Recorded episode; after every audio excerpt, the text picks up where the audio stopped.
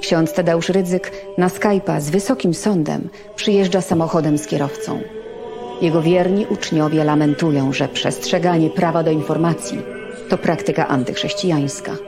Sąd wyznacza kolejny termin spotkania. Sprawa się opóźnia, tak jak powtórne przyjście Pana. Może działanie Boga i Jego świętych ludzi na ziemi jest po prostu niekompatybilne z ludzką biurokracją. Może Jezus utknął gdzieś na kontroli celnej między niebem a ziemskim padołem. A księga Najnowszego Testamentu nigdy nie powstanie z powodu zawiłości prawa autorskiego. Nie gwarantujemy Państwu, że wszystkie dobre i złe nowiny, które omówi Wojtek Krzyżaniak i jego gość Wojtek Wojda, będą zgodne z treścią jakiejkolwiek świętej księgi, poza protokołami mędrców Resetu Obywatelskiego. Przepraszamy i prosimy o schowanie obrażalnych uczuć do kieszeni. Tydzień zleciał. Bum.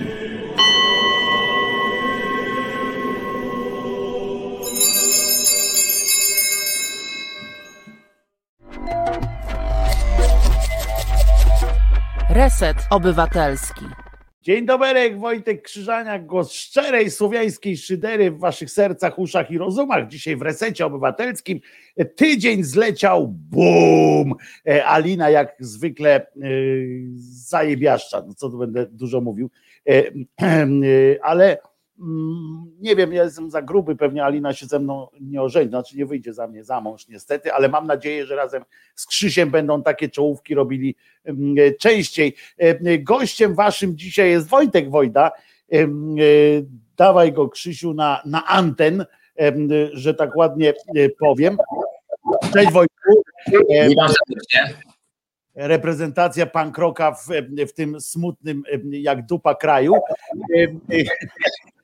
Niestety, ale człowiek, który zespół Farbendlere, no jeżeli jeszcze komuś trzeba przedstawiać, to, to opowiem, że Farbendlere, zespół chyba, który jesteś już teraz, no chyba, no, co, no dobra, niech tak będzie, już zabrzmi to kijowo, no, ale jakimś nestorem, tak, polskiej sceny muzycznej. No, wiem, no sorry, z góry. Dobrze, dobrze, że nie, dobrze, że nie, dobrze, że nie powiedziałeś dinozaurem, ale generalnie to już... Wiesz, ja byłem na tym y, koncercie dinozaurów w Sopocie, to ja już wiem, kogo się dinozaurem nazywa. E, e, pamiętam, jak wyjdziesz kiedyś w takim e, w gajerku, tak smutną twarz będziesz miał strasznie, że znowu musisz wyjść, to wtedy cię, cię nazwy dinozaurem, nie? Jak zobaczysz, że naprawdę wymagało to od ciebie dużych wyrzeczeń, żeby znowu tam wyjść do tych ludzi, rozumiesz, tak znowu. No tak, tak, nie, no to, no to w, tym, w tym przypadku to Nestorem jest okej. Okay. No, więc, więc Nestor jest, jest ok. E, kiedy to pierwsza twoja płyta się ukazała? Płyta, płyta e, bez pokory, na początku na winylu się ukazała, co ciekawe, czyli dobrze powiedziałeś płyta, e, w 1991 roku na jesieni. Po trzech latach od nagrania, tak? Jak znam życie. Po pięciu latach od powstania zespołu, ale po roku od nagrania. Rok, Jak tak, się podoba historia w ogóle z tą pierwszą płytą. Y, zaraz wam Wojtek opowie, bo Wojtek to kwieciście opowiada bardzo fajnie. Ja znam tę historię i naprawdę jest, to jest to jest taki typowy punk rock, nie? Właśnie chłopaki grają, grają, wygrywają festiwal, jadą, mówią, kurczę, teraz Boga za nogi trzymamy, po prostu, no świat jest nasz po prostu. A firma fonograficzna mówi, że zarypiaście, tylko po pierwsze zagrajcie tak jak my chcemy, po drugie y, płytę wydamy tak jak my chcemy, a po trzecie nie wiem kiedy. Tam, te, te, te sytuacje to my sobie poradziliśmy z tym akurat, bo po pierwsze nagrywaliśmy w Izabelin Studio, ale w Izabelin Studio ostatecznie nie wydaliśmy, tylko w Arstonie tą płytę, bo tam nie doszliśmy do porozumienia w związku z tym, co powiedziałeś, czyli nie pasowało nam to, że nie będziemy się E, skłaniać do ich, e, do ich e, sugestii na, na tyle, ile bardzo by chcieli, bo one były po prostu w sprzeczności z tym, co my chcieliśmy. To jest raz. Więc tam no, nie mogliśmy sobie pozwolić na taki kompromis. Druga sprawa, mm, tak samo nie, nie, nie uznaję i 35 lat minęło i się nic nie zmieniło w tej kwestii. Jak ktoś mi się wtrynia w muzykę i mówi mi, co mam grać i jak mam grać, a ten, tak, ta, takie sugestie tam się też wtedy pojawiały. Więc też y, podziękowaliśmy kulturalnie, oczywiście grzecznie, że fajnie, super, podobają nam się wasze pomysły, ale to są wasze pomysły, a mamy swoje. Natomiast ta, sytuacja... Poczekaj, Wojtek, bo to jest bo niech sobie Państwo wyobrażą taką sytuację. Wyobraźcie sobie w ogóle, moi kochani, taką sytuację. Lata 90, początek lat 90. Serio, ja, ja się przy muzyce kręciłem wtedy. Serio było tak, że tam no, z każdego punktu e, w Polsce do Warszawy, no bo tylko w Warszawie byli ci wydawcy e, tacy duzi, tacy tam. Się wydawało, że to są duże w ogóle firmy, każdemu, bo w ogóle płyta, nie, to było marzenie. I teraz przyjeżdżają chłopaki, E, tam u nich nagrywają w tych Izabelinach, się zabijają, tam robią e, jeden drugiemu, laskę robi tam nie wiadomo gdzie, kiedy, dziewczyny się dają poniewierać. No, generalnie naprawdę tak było. Widziałem to na własne oczy, jak się takie rzeczy odbywają. Młodzi ludzie byli wtedy naprawdę zdeterminowani do tego, żeby zrobić każdą rzecz, niemalże, żeby nagrać płytę. Nie mówię o wszystkich, bo właśnie Wojtek tu będzie przykładem na to i nagle przychodzą do tych, wiesz, tam Kasia Kanclerz, siedzą, e, e, twarze, e, luminarze polskiej, polskiej sceny rockowej i nagle przyjeżdżają chłopaki z Płocka, mówią, nie no stary, co, co ty mi tu proponujesz? Muszę, muszę ci przyznać, że dobrze trafiłeś, bo y, najbardziej zapamiętałem ze spotkania właśnie ze wspomnianą Kasią Kanclerz, wtedy właśnie, z tego 90 to to spotkanie się odbyło w jakimś 91 roku, w pierwszej połowie, bo nagraliśmy płytę w 90. W 91 zaczęliśmy rozmowę na temat wydania płyty w Izabeli Studio. One się nie udały, wydaliśmy w Arstonie, ale zanim to się stało, to ja z tego spotkania też pamiętam właśnie, może najbardziej, e, to e, jak, jak, jaka Kaśka była zdziwiona naszą postawą, że w ogóle oni oni chyba, przynajmniej tak mi się wydawało, że rzadko przynajmniej spotykają się z takimi rzeczami, że ktoś w ogóle im odmawia, że ktoś ma swoje zdanie i że ktoś mi mówi, że i ktoś mi mówi, że jak to w ogóle. Mi się nie podoba, znaczy, bo ja tak powiedziałem, że no mi się nie do końca podoba Kasia to, co ty mówisz, to generalnie fajnie. No ja powiedziałem, ja jestem kulturalny, grzeczny, jak ktoś ze mną jest też grzeczny, kulturalny, ja mówię do niej, ona była kulturalna, mówię Kasia, no podoba, super masz koncepcję, ale to jest twoja koncepcja, ona jest super, tylko ona stoi w dużej sprzeczności z moją. Tam na przykład pamiętam była kłótnia o, spór był o o to, jak ma wyglądać okładka, jak się ma płyta nazywać, oni tam mieli swoje koncepcje. Również y, o pro, utwór promocyjny głównie się roz, rozeszło. Pamiętam, że oni chcieli utwór Ulice Milczą, który ostatecznie na płycie maszyny się nawet nie znalazł. I, się nie ukazał, tak. Tak, no więc tam było kilka rzeczy, kilka rzeczy y, takich spornych, natomiast to ich zdziwienie pamiętam. To było rzeczywiście, to było coś, czego się nie zapomina. Ta, ta zdziwiona twarz osoby, której nigdy prawie nikt nie odmawia, no to pamiętam, że to chyba najbardziej ją poruszyło w tej całej sytuacji. Ale tam z tą bezpokory, znasz tą historię, ale y, widzowie nie, no, pewnie. Władze nie znają. To raczej nie znają. Tam bardziej śmieszne było to, no się śmieszne, no zabawna to historia jest po latach, wtedy to nie było dla nas zabawne, że wygraliśmy Jarocin w 90 roku i nagrodą było darmowa sesja nagraniowa w Izabelinie. Po czym, czyli wszystko fajnie, no jedziemy do Izabelina, nagrywamy. Co też wtedy wtedy było, to było wtedy też człowiek trzymał Boga za nogi. Profesjonalny tak jest, pełna zgoda. Pełna zgoda. Pełna zgoda. Wy, wy, wygraliśmy te nagrania. Y, no i czyli, czyli y, jak jeszcze wtedy miałem 20 parę lat, to już wtedy miałem rozum y, tam, gdzie trzeba. No już wtedy uważałem, no to jak na, wygraliśmy nagrania, to te nagrania są nasze. Tak, no to jest oczywiste. Dzisiaj tak. No ale wtedy się okazało, że nie, bo pojechaliśmy do studia, nagraliśmy nagrania, i ja mówię, no dobra, to teraz my chcemy te nagrania i my sobie pójdziemy poszukać wydawcy i tak dalej. A, a nagle wpadło hasło hola hola. Nagrodą było nagranie, ale nagrodą nie było posiadanie tych nagrań. Czyli nagraliście i z automatu jesteście wręcz zmuszeni z nami rozmawiać o tych nagraniach. No i to było ością niezgody, bo mi się to nie podoba, szczerze mówiąc, bo to już nie chodzi o duże pieniądze, tak? Ale tam była taka sytuacja, że Arston musiał zapłacić za wykup tych nagrań. I to nie były duże pieniądze, zgodzę się. To tam powiedzmy na dzisiejszą kasę to byłoby, nie wiem, z tysiąc złotych, no ale nie, nie zmienia to faktu. No jak to? No wygrałem, wygrałem festiwal, w którym nagrodą jest, yy, nagrodą jest nagranie, a na końcu się okazuje, że muszę zapłacić za nie. To wiesz, to piosenkę można z tego zrobić.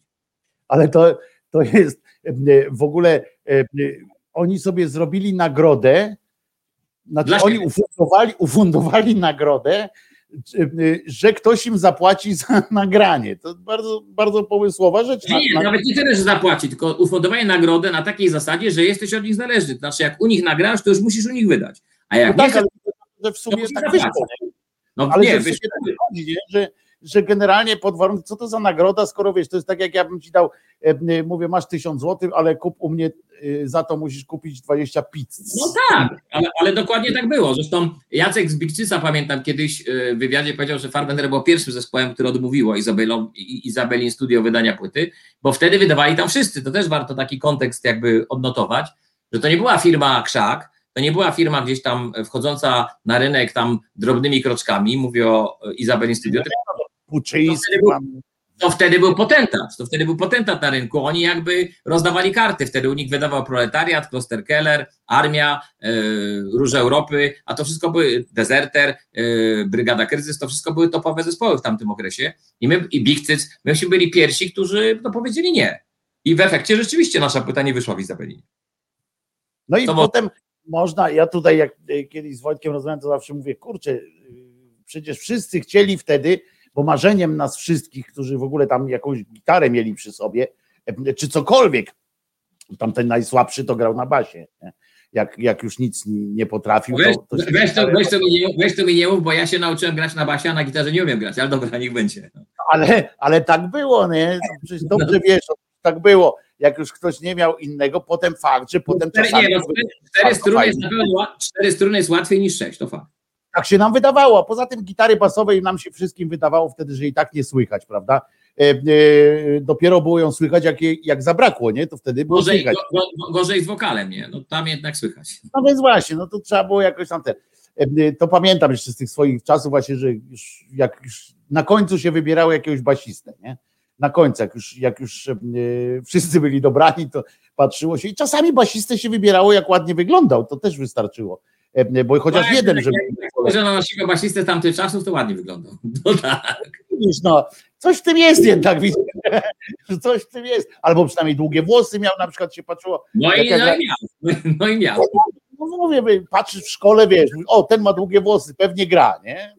Bo od razu był taki wiadomo, ma długie No, aż, włosy. aż, tak, aż, tak, aż tak może bym nie brnął, ale, ale, ale tam coś w tym było. A u nas tak było, tak myśleli, tak patrzymy, długie włosy, to przynajmniej wypadało zapytać, wiesz, czy, czy, czy coś tam ma z muzyką wspólnego, bo jak miał krótkie, to nie grał, albo no chyba, że miał oczywiście, wiesz, no tam różne historie, to też wiadomo, że e, to tak samo jak długie, to też musiał być, musiał być z czymś związany. Ale e, e, naprawdę to było tak, kochani, że, że jak się przychodziło wtedy w tych latach 90., ja dlatego tak Wojtka o to pytam, bo e, Wojtek, jak mało kto doświadczył e, tego, e, tego młynu takiego, patrzeć, patrzeć z boku, e, e, milion pytań pewnie padało w trakcie, bo, bo Farbenlere raz górze, w górze, raz to tam normalnie wiadomo, że się rozstali przecież i, i tak dalej, o tym też ciekawa Ale- historia. Nie? No się rozstanie jak rozstanie, myśmy nigdy nie przerwali na, te, na jeden dzień działalności, ale rzeczywiście była pewna sytuacja, kiedy ja wymieniłem cały skład, to prawda. No więc ty nie przestałeś działalności. Tak, tak. naprawdę. E, e, I chodzi mi o to tylko, że, e, że ty musiałeś się boksować, nie? Ty, ty wybrałeś tą drogę takiego boksowania się z rynkiem na początku. Znaczy, ten, ja, myślę, ja, myślę, ja myślę, że do końca, że ci wejdę w słowo, raczej nawet nie na początku, bo cały czas tak jest.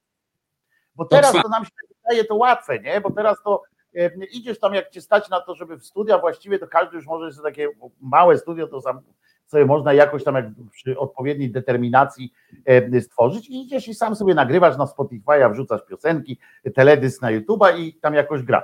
Wtedy naprawdę e, było tak, że, że jeżeli nie nagrałeś tej płyty, to cię w radiu nie puścili. Znaczy, jeżeli nie, nie podpisałeś się z jakimś innym zespołem, przecież to były legendarne historie e, cenniki całe latały po, po, po, jeszcze wtedy nie po internetach, ale z ust do ust się podawało cenniki, ile się za singla w radiu. I też, I też było ważne gdzie, ważne było, gdzie wydajesz. Na przykład trzeba też sobie to uzmysłowić, że na przykład ja to wiem doskonale, że gdybyśmy wtedy jednak poszli na te ustępstwa, no znam zespoły, no nie będę mówił, ja nie lubię źle mówić o innych zespołach publicznie, dobrze zawsze, ale źle niekoniecznie. Znam zespoły, które, no, że tak powiem, na dużo sobie pozwoliły, to znaczy pozwolili sobie na duże ustępstwa. No to, ale to ich, ja ich nie oceniam, po prostu znam takie zespoły. I, I powiem szczerze, że ja sobie zdaję sprawę z tego, że gdybyśmy wtedy jednak poszli na jakieś tam kompromisy, tylko że one dla mnie były za daleko idące, tak? Ale gdybyśmy poszli na te kompromisy, to ja jestem przekonany, że Izabelin na przykład spowodowałby, że pierwsza płyta Bez Pokory, Farbenlere, czy druga płyta My Maszyny by dużo wyżej, że tak powiem, zaszły i w sprzedaży, i w popularności, i zespołu, i, i, i, sprzed, i wydawnictwa samego, niż jak wydaliśmy je w Arstonie, który wtedy był już poniekąd powoli upadającą firmą na rynku, bo Arston głównie żył z winyli, czyli z, z płyt analogowych, a one akurat w, na początku lat 90. powoli przechodziły do historii, wyparte przez kasety. I to, i to wiesz, i to muszę zdawać sprawę, że taki wybór dla nas to był jednak wyborem właśnie dlatego świadomym, że ja miałem pełną jasność sytuacji, że jeżeli my y, zamkniemy za sobą drzwi u Katarzyny kanclerz, to z automatu, wydając Barstonie, już jesteśmy skazani na tą drogę, tak jak mówisz, przez kamienie i przez mosty i przez, y, i przez różnego rodzaju przeszkody. Także to był Ale... wybór w pełni świadomy, którego nie żałuję. No właśnie, bo w sumie wyszło na twoje, bo e, oczywiście tam nie brylujesz na tych, e, was nie wożą tam w reklamach Playa, jeszcze cię nie widziałem. Chyba jesteś ostatnim muzykiem, czy tam. E, nie wiem, ale wiem, że kiedyś, ale wiem, że kiedyś Hołdys, który dla mnie nie jest jakimś super autorytetem od początku do końca, bo mam tam do niego pewne zastrzeżenia, ale generalnie go szanuję. To Hołdys kiedyś powiedział takie zdanie, które strasznie mi się spodobało ja je cytuję przy tego typu okazjach, że wszystko możesz sobie w życiu załatwić. Możesz sobie załatwić okładki kolorowych gazet, możesz sobie załatwić reklamę w Playu, możesz sobie załatwić to, że w Empiku twoja płyta będzie w ogóle, że na wejściu będzie twoja podobizna jeden do jednego, to wszystko sobie możesz załatwić, tak? Możesz. Możesz sobie załatwić w radiu? Możesz. Możesz sobie załatwić to, że teledysk będzie od rana do wieczora w telewizji? Możesz. Ale jednej rzeczy sobie nie możesz załatwić. Tego, żeby być komukolwiek potrzebnym. I, i to jest dla nas istota rzeczy i dlatego ja akurat w tej kwestii z Hołdysem nawet nie polemizuję, tylko podpisuję się e, pod tym obiema rękoma. To jest dobra maksyma, tego nawet nie słyszałem, a to dobre jest. To, ale to, ja to, on, to powiedział 6 lat temu, ale ja sobie 6 lat temu, ale ja sobie zapamiętałem ten tekst. Ja też mam całe życie nadzieję, że komuś jestem potrzebny. E, e, poważnie, bo to jest, to jest ważna, ważna rzecz, nie? To jest w ogóle fajne życzenie. Tak na, na przyszłość, jak sobie pomyślałem, że, e, bo ja jak piszę do kogoś życzenia urodzinowe, nawet na tym Facebooku, to staram się nie robić, wiesz, copy-paste, jak tam pewnie też tam dostajesz na przykład, wiesz, najlepszego albo kifa takiego mordą e, i wszyscy ci, na przykład dostajesz 200 takich samych e, albo na święta, ja zawsze staram się pisać, wiesz, jakieś, jakieś staram się pisać jakieś te życzenia autorskie, że tak powiem, no i tak sobie myślę, że to jest zarypiaste życzenie, wiesz, życzę ci, żebyś ja. był komuś potrzebny, nie? To jest, znaczy ja mam, ja mam nadzieję, że tak jest. Ja już nawet jestem na tym etapie, że mam nawet nadzieję, że tak jest, ale, ale być może jest to tylko nadzieja. Ale fantastyczne A... życzenie, nie? Zgodzisz się? To jest rewelacyjne życzenie dla kogoś, nie? Że, żebyś był komuś znaczy, potrzebny. Uważam, ja, ja, już wiem, ja już wiem, że na przykład jestem potrzebny swojej rodzinie, swojej żonie, to już wiem, ale mam nadzieję, że jeszcze są, którym to Farbenlera jest potrzebne. Ja lubię słuchać sobie y, Twojej muzyki i powiem, że jesteś mi potrzebny, bo mi czasami sobie posłucham. Dzisiaj zresztą też posłuchamy oczywiście y, y, fragmentów Twojej twórczości, ale wracając jeszcze do tych lat 90., naprawdę to, był, to, był, to była też rzecz taka, gdzie nam się wydawało wszystkim, my jesteśmy w podobnym wieku, więc, więc mówisz, nam wszystkim się tak wydawało też, nie? że jak się tak wejdzie do tego świata muzyki, Mm, to e, e, wiesz, samochody, bo cię budowało też taki wizerunek, nie? Tymczasem, jak to było naprawdę? No to naprawdę to było tak, że ja pamiętam taką historię, też tego nie zapomnę nigdy. Mam nadzieję, że kolega się na mnie nie obrazi, bo tam jakby się znamy i, i generalnie szanujemy. Ale ja pamiętam taką historię, jak kiedyś e, podjechałem, wtedy miałem Volkswagena Santanę, to nie był za, za, za jakiś tam super nowoczesny sprzęt, ale no nie był najgorszy. E, Volkswagen Santana to taki trochę inny Passat, robiony w Hiszpanii, ale, ale Volkswagen. E, na, nazwa muzyczna Santana i podjechałem do ZAX Volkswagenem Santaną. I w ZAX-ie spotykam Bubka, perkusistę Heja, który wtedy e, był na topie. To był rok 90 bodajże trzeci albo czwarty. Oni wtedy, czwarty raczej. Oni wtedy byli na totalnym topie. No więc ja właśnie zgodnie z tym, co przed chwilą powiedziałeś, byłem przekonany, że jak ja przyjechałem Volkswagenem Santaną, to taki bubek co najmniej Mercedesem. O ile nie jakimś Hammerem albo innym Jeepem. A okazało się, że przyjechał jakimś, pamiętam, Fordem Granadą czy coś, dwa razy starszym od mojego, no który raczej yy, myślę, że dużym wyzwaniem było dojechanie tym samochodem do ZAX-u ze Szczecina do Warszawy, i powrót. To już, to już było wyzwaniem. I właśnie wtedy, jak tak sobie uświadomiłem, że jednak to są, że, że jest prawda czasu i prawda ekranu że ludzie myślą, że to tak jest, a Hej był wtedy topowym zespołem, bo Farbellera to przepraszam, my to zawsze byliśmy zespołem, nie to, że niszowym, ale myśmy się nie pchali na pierwsze strony gazet i nie pchamy. Wy jesteście, byliście jesteście zespołem koncertowym. To, to tak jest, a poza, tym, a poza tym my jesteśmy przede wszystkim sobą. Natomiast i właśnie dlatego, że jesteśmy sobą, to nie mogliśmy, nie mogliśmy się zgodzić na te kompromisy, o których mówiłem na początku. Natomiast tutaj to takie zaskoczenie, to było takie zderzenie z tym show biznesem, że to niby, niby to kariera. No potem się okazało, że jak zespół Hej robił karierę, to, e, to zagrał tak zwany polski show biznes. Bo teraz cię zaskoczę, bo ty pewnie nie wiesz, na czym polega polski show biznes. O, dawaj. Polski show biznes polega na tym, że my robimy show, a kto inny robi biznes. I dokładnie tak to odbierałem wtedy właśnie po tym spotkaniu kolegi e, w ZAX-ie. Taka jest prawda. Niestety e, też znam masę ludzi, jeszcze, jeszcze pół biedy, jak E, któryś tam e, był autorem czy kompozytorem i tak dalej, e, to jeszcze te ZX na później, tam na emeryturę jakoś tam i przeboja jakiegoś uknął, to tam jakiegoś przeboja ma, ale, ale to też jest tak, koncerty... że kasa ZX to nie była tak od razu i w latach 80. No, tak, tak. Teraz jest dopiero normalnie. Tam kiedyś to trzeba było po pierwsze odczekać, po drugie, zanim się człowiek wspiął na taką listę, bo to Państwo nie wiedzą, to powiem dwa zdania.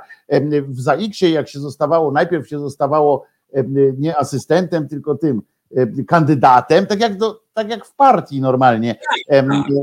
Zostawało takie e, progi się po prostu zdobywało, że dopiero po iluś tam piosenkach, po iluś tam jakichś sukcesach tak. dostawało się większy procent, większy procent, aż w końcu pan Poznakowski Ryszard który dostawał y, połowę wszystkiego, co się było. Znaczy, ja się śmiałem z tego, bo to takie właśnie y, dinozaury tam siedziały i dzieliły tymi pieniędzmi jak matka, no właśnie chciałem powiedzieć jak matka chlebem, a to nie do końca Dzieli, tak dzieli rządź, dzieli rządź. Natomiast, tak. natomiast ja, ja, chciałem powiedzieć, ja chciałem powiedzieć, to, to, to, to trwa do dzisiaj, tylko już może nie w takiej formie, takiej trochę krótsza jest ta dróżka, krótsza. Jak to powiedziałeś, taką tak, nie, nie w takiej trochę kabaretowej, natomiast y, to nadal jest tak, że jest członek zwyczajny, członek nadzwyczajny, kandydat na członka i tak dalej, to wszystko nadal zostało, tylko teraz jest o tyle lepiej i to chwała za X-owi akurat za to, że oni akurat tam się też trochę kadra odmłodziła jednak. Y, taka chwała. W ogóle, w ogóle jest, nie była ziemia, co to. Dokładnie, bo, bo, bo kiedyś to było tak, żeby zostać członkiem ZAX-u, to musiałeś mieć dwóch członków wprowadzających. Czy jak cię ktoś nie wprowadził, to lipa. To nie było szansy, żebyś został członkiem ZAX, no nie. A to już wyglądało na taki układ, no lekka klika, tak? Natomiast generalnie rzecz biorąc, teraz już tak nie ma. Teraz już nie ma osób wprowadzających. Oni jakby badają twój dorobek. Tak, jak stworzysz. Dorobek i uważają, że albo jest, jest, nadajesz się, masz tyle utworów, co trzeba, zgłoszonych, jakiś tam dorobek wykazujesz. Ja jestem dzisiaj już członkiem zwyczajnym, czyli tam dość wysoko w tej hierarchii. Natomiast. O, no, teraz, już, teraz to już zbierasz hajs normalnie nie, nie zbieram hajsu, nie zbieram hajsu, ale mi najmniej zabierają, bo to któreś trochę to e, e, w drugą stronę wyobrzmi. To nie chodzi o to, że my dostajemy więcej kasy. Oni mniej zabierają. No tak, w sumie tak, w sumie to. Bo to, bo to, bo to no, o to chodzi. To znaczy ten ich procent jest mniejszy. Mhm. O, ale nie to, że jeszcze też... ekstra więcej kasy. A to jest też tak, że y, musicie też pamiętać, bo to potwierdź mi ewentualnie y, y, albo zaprzeć, ale w, w kontraktach w dużych wytwórniach niestety podpisywało się też, z tego co pamiętam, e, w ogóle zyski z płyt były w ogóle chyba 20 do 80 czy coś takiego. To było absurdalne. Nie, to, to, to, jak, to ja ci mogę powiedzieć, to my, my mieliśmy jedną taką firmę, to akurat nie chciałbym nazwy wymieniać, bo to nie chodzi o nazwę, ale każdy, kto zna naszą historię, to będzie wiedział, o kogo chodzi, którą y, nagraliśmy jedną płytę, nie tak dawno, y, i tam układ był taki, że 80% firma, a 20 zespół. No, także takie, takie, takie sytuacje kiedyś były z płyt, że taki był podział z płyt. 80% firma, a 20% zespół. No to jest. Na chodzili, jeszcze na ZX chodzili czasami. Znaczy um, tak, ale to, ale, to, to jest, ale to jest układ, no umówmy się, delikatnie mówiąc, wątpliwy. No więc właśnie, nie? A z tymi ZX-ami to już było w ogóle, jak się autor musiał dzielić z firmą, bo to zawsze popie, oni to po, po, pamiętam jak tam współpracowałem z firmami fonograficznymi, zawsze były takie opowieści o tych, takie mityczne opowieści o jakichś milionowych e, e, inwestycjach w taki zespół, nie? że to w ogóle, e, że wszystko kosztuje, oni wyceniali jakieś tam w ogóle absurdalne sytuacje, że musisz, stary Wojtek, musisz nam dać tutaj 80%, bo inaczej to bez tych inwestycji to nikt nie, nie da rady cię z ciebie Ja ci, powiem, ja, ci powiem, ja ci powiem jedną historię, też nie powiem, bo powiedziałem, nie, nie lubię akurat, y, tamta to była zabawna z tym Bubkiem, ta jest raczej bardziej przykra. Y, Jest taka jedna e, artystka w Polsce, która kiedyś wydała płytę mm, i y, tej płyty się sprzedało dużo. Naprawdę każdy, każdy widz twojego programu wiedziałby o kim mówię, ale no, pozwolę sobie nie powiedzieć, a to było dużo, dawno, dawno temu. To była A taka będę mógł zgadywać? Będę mógł spróbować zgadywać? No, ale ja i tak nie odpowiem. No będziesz mógł próbować mogę ci najwyżej powiedzieć, czy ciepło, czy zimno. Natomiast była taka wokalistka, y, która, mm, ja wiem o tym, bo to, tą historię znam, poszła do jednej firmy, też nie będę mówił jakiej, y, i y, była przekonana, bo jej płyta się sprzedawała jak świeże bułki wtedy, to było dawno. I była przekonana, że, że jednak wyjdzie z tej firmy, to troszkę, że tak powiem, bardziej, bardziej, bardziej zasobna w kieszeni, tak? Okazało się, że jak poszła do firmy, do jakiej wyliczyli plakaty, a, których ona nigdy nie wiedziała, A1 na kredzie w ilości tam 5 tysięcy, jak jej wyliczyli, że teledysk kosztował na przykład na dzisiejsze pieniądze 100 tysięcy złotych, y, jak jej wyliczyli, że coś tam singiel tyle kosztował, produkcja tyle, tamto tyle, to wyszło na to, na końcu tej rozmowy, że wyszła prawie z płaczem, a wiem o kim, o kim mówię i wiem co mówię, wyszła prawie z płaczem, bo się okazało, że ona jeszcze jest winna firmie trochę kasy, czyli zanim dostanie pierwszą złotówkę, to jeszcze musi odrobić, y, że tak powiem, pańszczyznę, czyli jeszcze musi sprzedać też 10 tysięcy płyt i może jakieś pierwsze pieniądze zobaczy. To taką. Zaczniemy wtedy dopiero odliczać, tak? Zaczniemy dopiero. Tak, tak, nie. No to, to te horrendalne koszty, to ja wiem, że takie jest. Myśmy na szczęście z takimi firmami nie pracowali, ale znam te historie. Myśmy na Najlepiej szczęście... się przycinało, najlepiej się przycinało na teledyskach. E, Najlepiej się przycinało na teledyskach. Oczywiście, oczywiście. Zawsze były to miliardowe niemalże budżety. E, Wiesz, fakturę, fakturę możesz wystawić na wszystko. O, dlatego to był taki wdzięczny, dlatego jak spojrzycie, to, to tylko chyba tak naprawdę z tych teledysków, z tych takich dużych producentów teledyskowych, to chyba ten Jach Paszkiewicz był em, najuczciwszy, bo on po prostu się przyjaźnił z muzykami faktycznie i, i, i tam nie, nie Ja muszę, przekręcał. ja, ja muszę tu dodać jeszcze jedno nazwisko. Mirek Jutkowiak, który nam robił klipy. Też był, tak, też był. To jest koleś z Trójmiasta, zresztą kolega Jacha, nawet nasi konkurent, ale i kolega. To znaczy oni się kolegowali, ale też konkurowali. On nam robił y, teledysk taki kiedyś bardzo, bardzo, że tak powiem, szanowany, y, również w tej branży tej, tej wideoklipowej. Mówię o teledysku Nierealne Ogniska w, w 93, 93 roku kręcony, ale on na przykład, ten Jutkowiak, u niego w domu był kręcony Celina kultu. Taka, taka imprezowy teledysk, gdzie tam, znaczy kultu, Kazika, gdzie Kazik śpiewał utwór Celina i ten, y, bo to kult grał, ale potem też Kazik grał i on to kręcił jako Kazik i grali utwór Celina u niego w domu i Jutkowiak to kręcił też. Także paru tych takich teledyskowców było, takich powiedziałbym y, uczciwych, ale, ale dobrze powiedziałeś, ale to wynikało z tego, że oni się raczej ko- kolegowali, Tak. y, to były towarzyskie sytuacje, a nie sytuacje zarobkowe. Dokładnie tak, ale ci, ci, e, ci reżyserzy, tam scenariusze, ja widziałem na przykład e, autentycznie, widziałem scenariusze teledysków. E, No to umówmy się, każdy, kto, kto z nas pamięta teledyski z lat 90. i tak dalej, to tam scenariusze to umówmy się, że tam no, wybitni tam Stephen King tego nie pisał, nie? E, Generalnie. Ja bym, ja, bym, ja, bym nawet, ja, bym, ja bym nawet powiedział, że wiesz, tam dużo niżej od Kinga też nie pisali. Natomiast ja, ja pamiętam akurat z teledyskami taką jedną śmieszną historię, pamiętam jak poszliśmy, faktem jest, że byłem złośliwy i faktem jest, że kolesiowi trochę pojechałem w pięty i chyba, że tak powiem, straciłem kolegę, jeszcze zanim go zdobyłem. Jak pojechaliśmy do TVP wtedy jeszcze, na, e, pierwszy raz w życiu w ogóle, do programu Luz, no i nam powiedzieli, że to występ będzie polegał na tym, że mamy wywiad i tam dwa utwory nakręcą teledyski. Do przemian, pamiętam, i do emigrantów.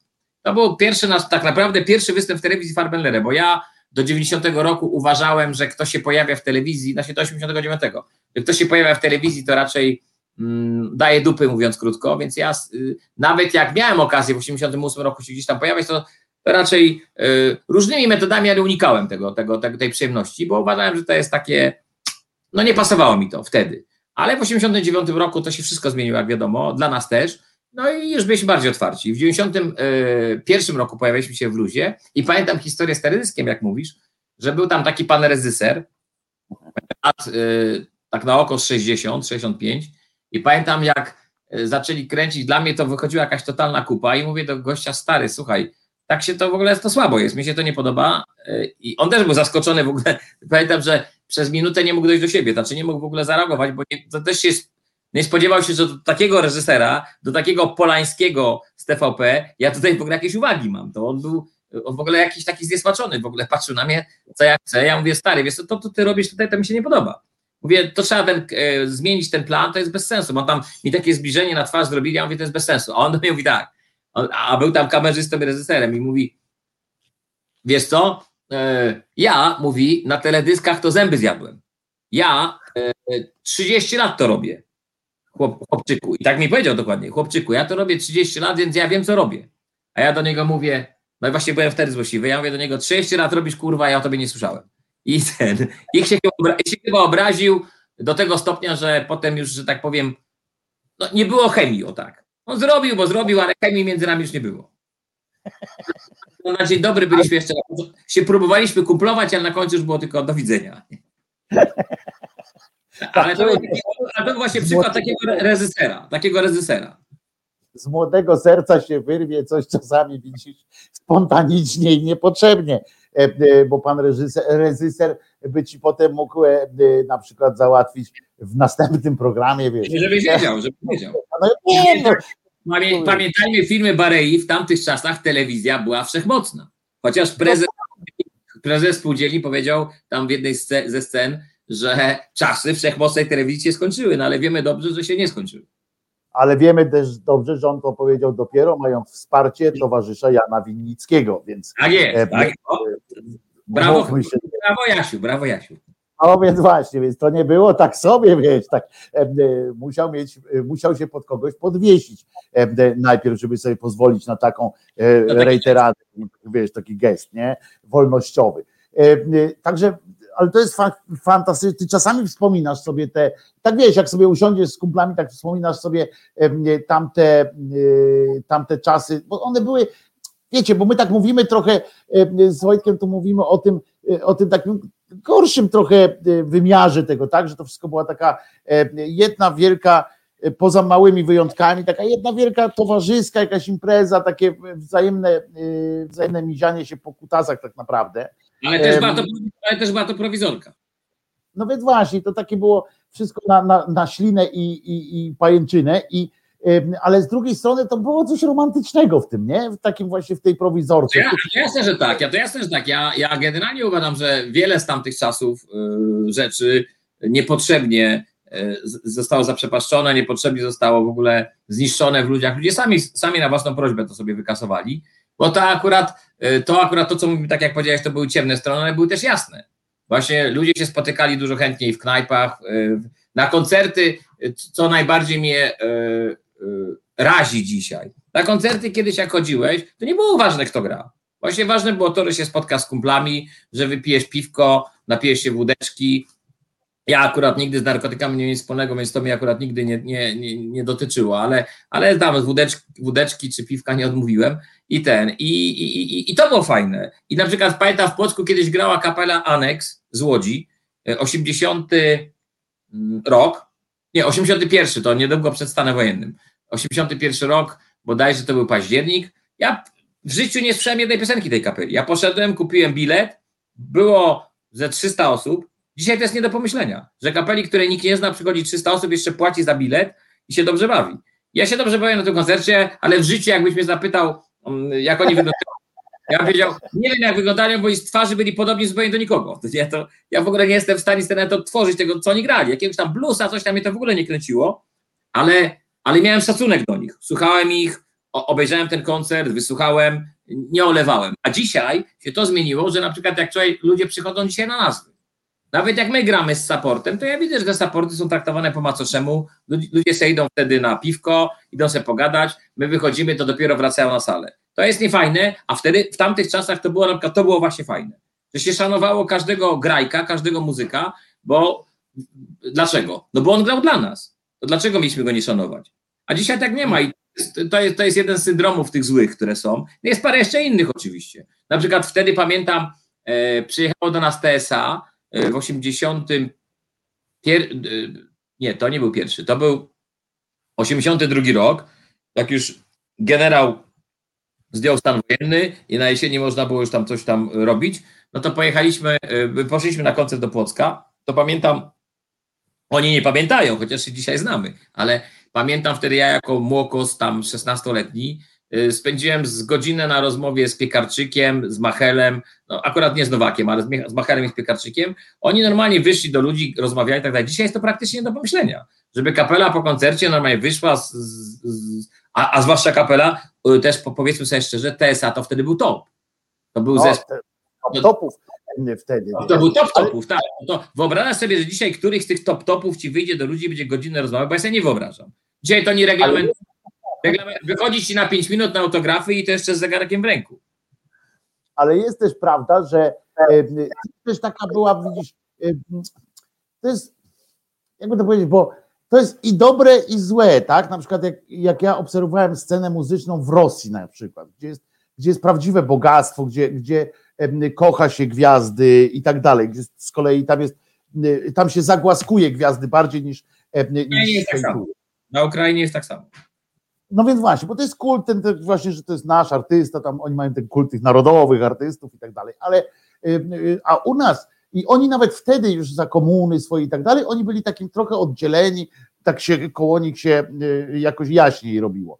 U nas y, y, trzeba też powiedzieć, że taki piekarczyk, który który był wtedy no mega gwiazdą, czy, czy Janusz Panasewicz na przykład, czy Janek, bo no Janek Borysewicz trochę lepiej, bo tam w tych Niemcach sobie zarobił jeszcze zanim, zanim do Budki przyszedł, to oni wszyscy naprawdę mieszkali w, w 40-metrowym bloku, e, znaczy e, mieszkaniu na, na jakimś osiedlu, e, wychodzili ze śmieciami, oni żyli normalnie tak jak, tak jak, jak 40-latek w, w filmie, w serialu, to tam oni jeździli autobusem i tak dalej.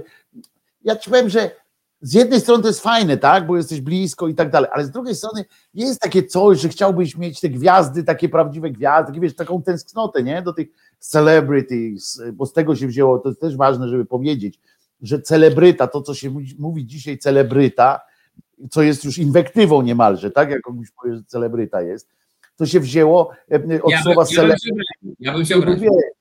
No więc właśnie, a to się wzięło na początku, początek tego słowa, celebrity, początek znaczenia tego słowa, to było coś, coś dobrego, tak? Coś, coś takiego, że wiesz, że jesteś kurczę nie, gość, nie? Że, że Wiesz, ale ja generalnie, ja generalnie uważam, że wiesz, to trzeba znaleźć złoty środek. Ja uważam, że wtedy może i masz trochę racji, że był, za duża bliskość była i za duża była taka, e, za, za mało było tej barierki jakiejś, minimalnej nawet.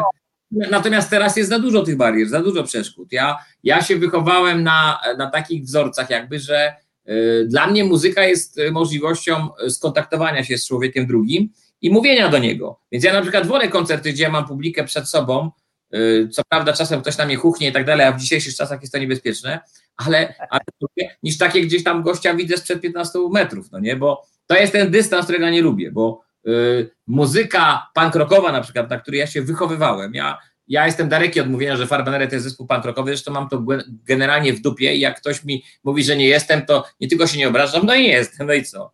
No i, no i nie, bo, bo, bo jestem jaki jestem. Natomiast ten, y, i robię to, co chcę. Natomiast, y, natomiast co innego chciałem powiedzieć, ale mimo wszystko właśnie z tej muzyki wyciągnąłem jedną y, fajną naukę, że te zespoły pierwsze w latach 70., y, to one w każdym wywiadzie oni podkreślali, że my jesteśmy tu po to, żeby zmniejszać dystans, a nie zwiększać.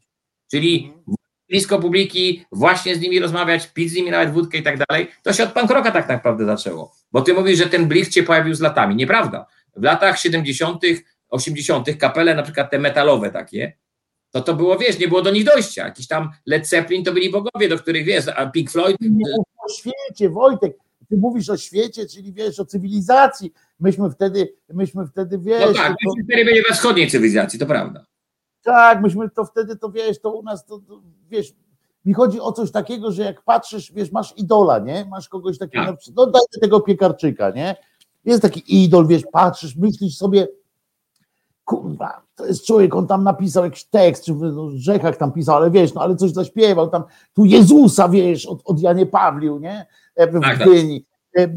E, e, I nagle patrząc z ziemniakami zapierdziela po... e, No nie, no, wiesz, no mówię, to, to, to jest ten taki dysonans taki, kurczę, Nie, to jest nie, to, to, to, jak ja powiedziałem, to akurat do tego nie tęsknię, ale do tej takiej, bo to rzeczywiście już są takie niuanse, ale No, ja w szczegółach, natomiast ja bardziej mi chodzi o to, że w tej chwili ja widzę, że jednak między y, publicznością a zespołami ten dystans się zaczyna zwiększać.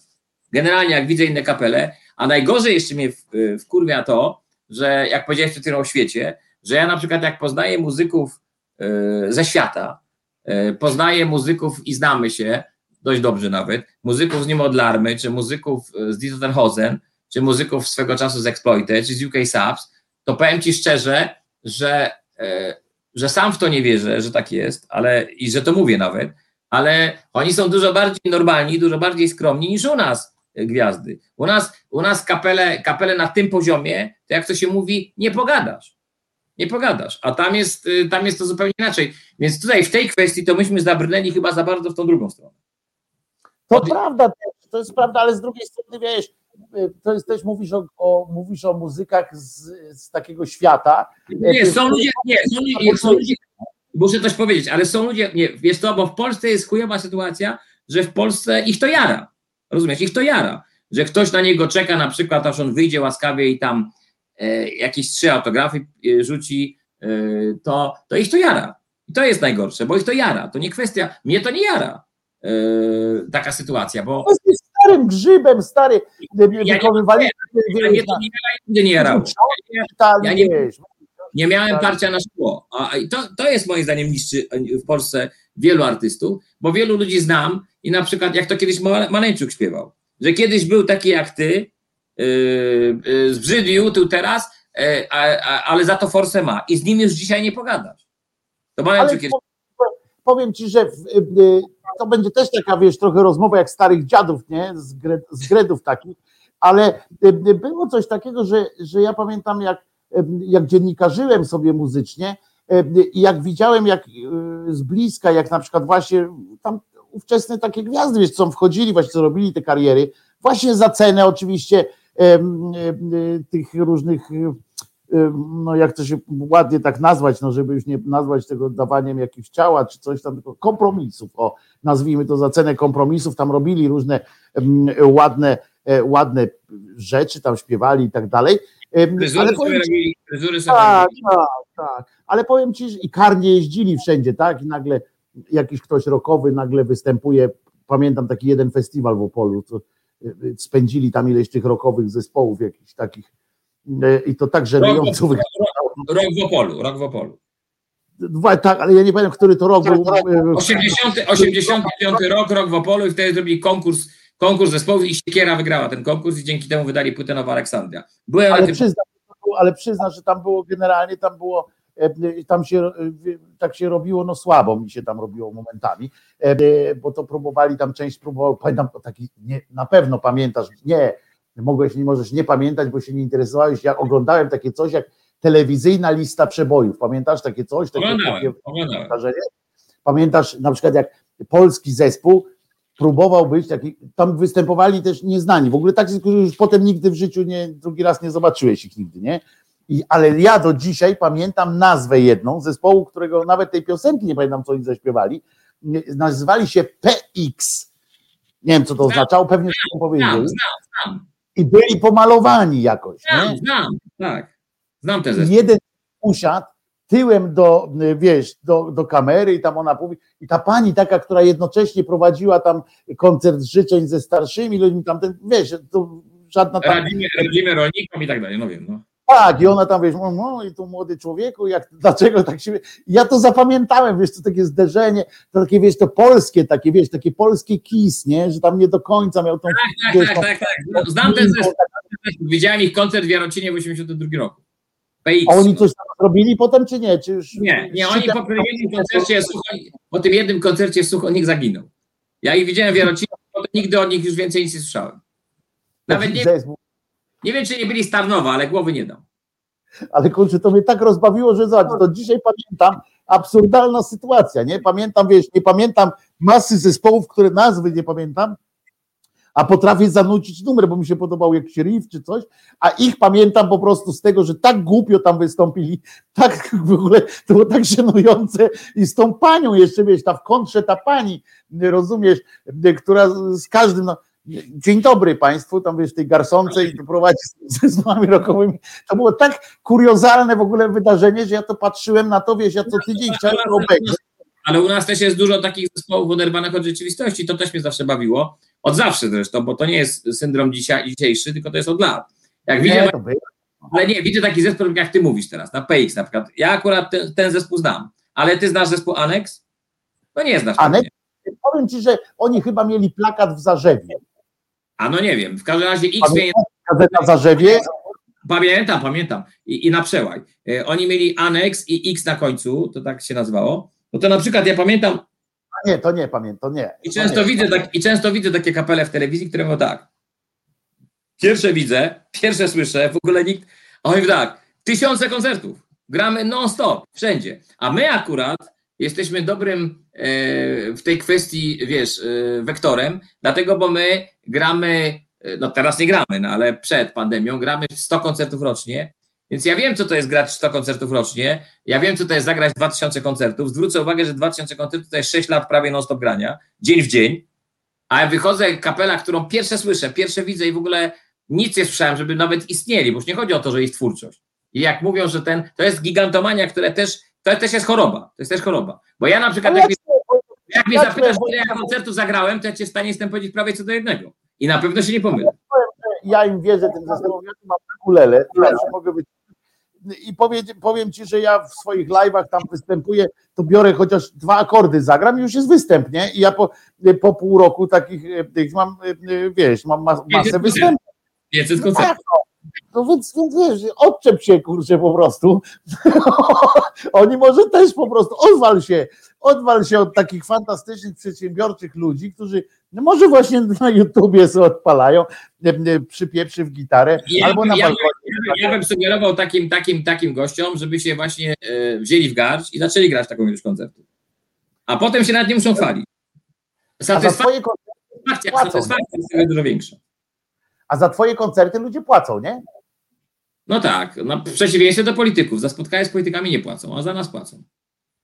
I to jest, yy, powiedz mi, czy jaka jest średnia cena biletu takiego klubowego, bo wy nie gracie na stadionach, tylko takie w klubach.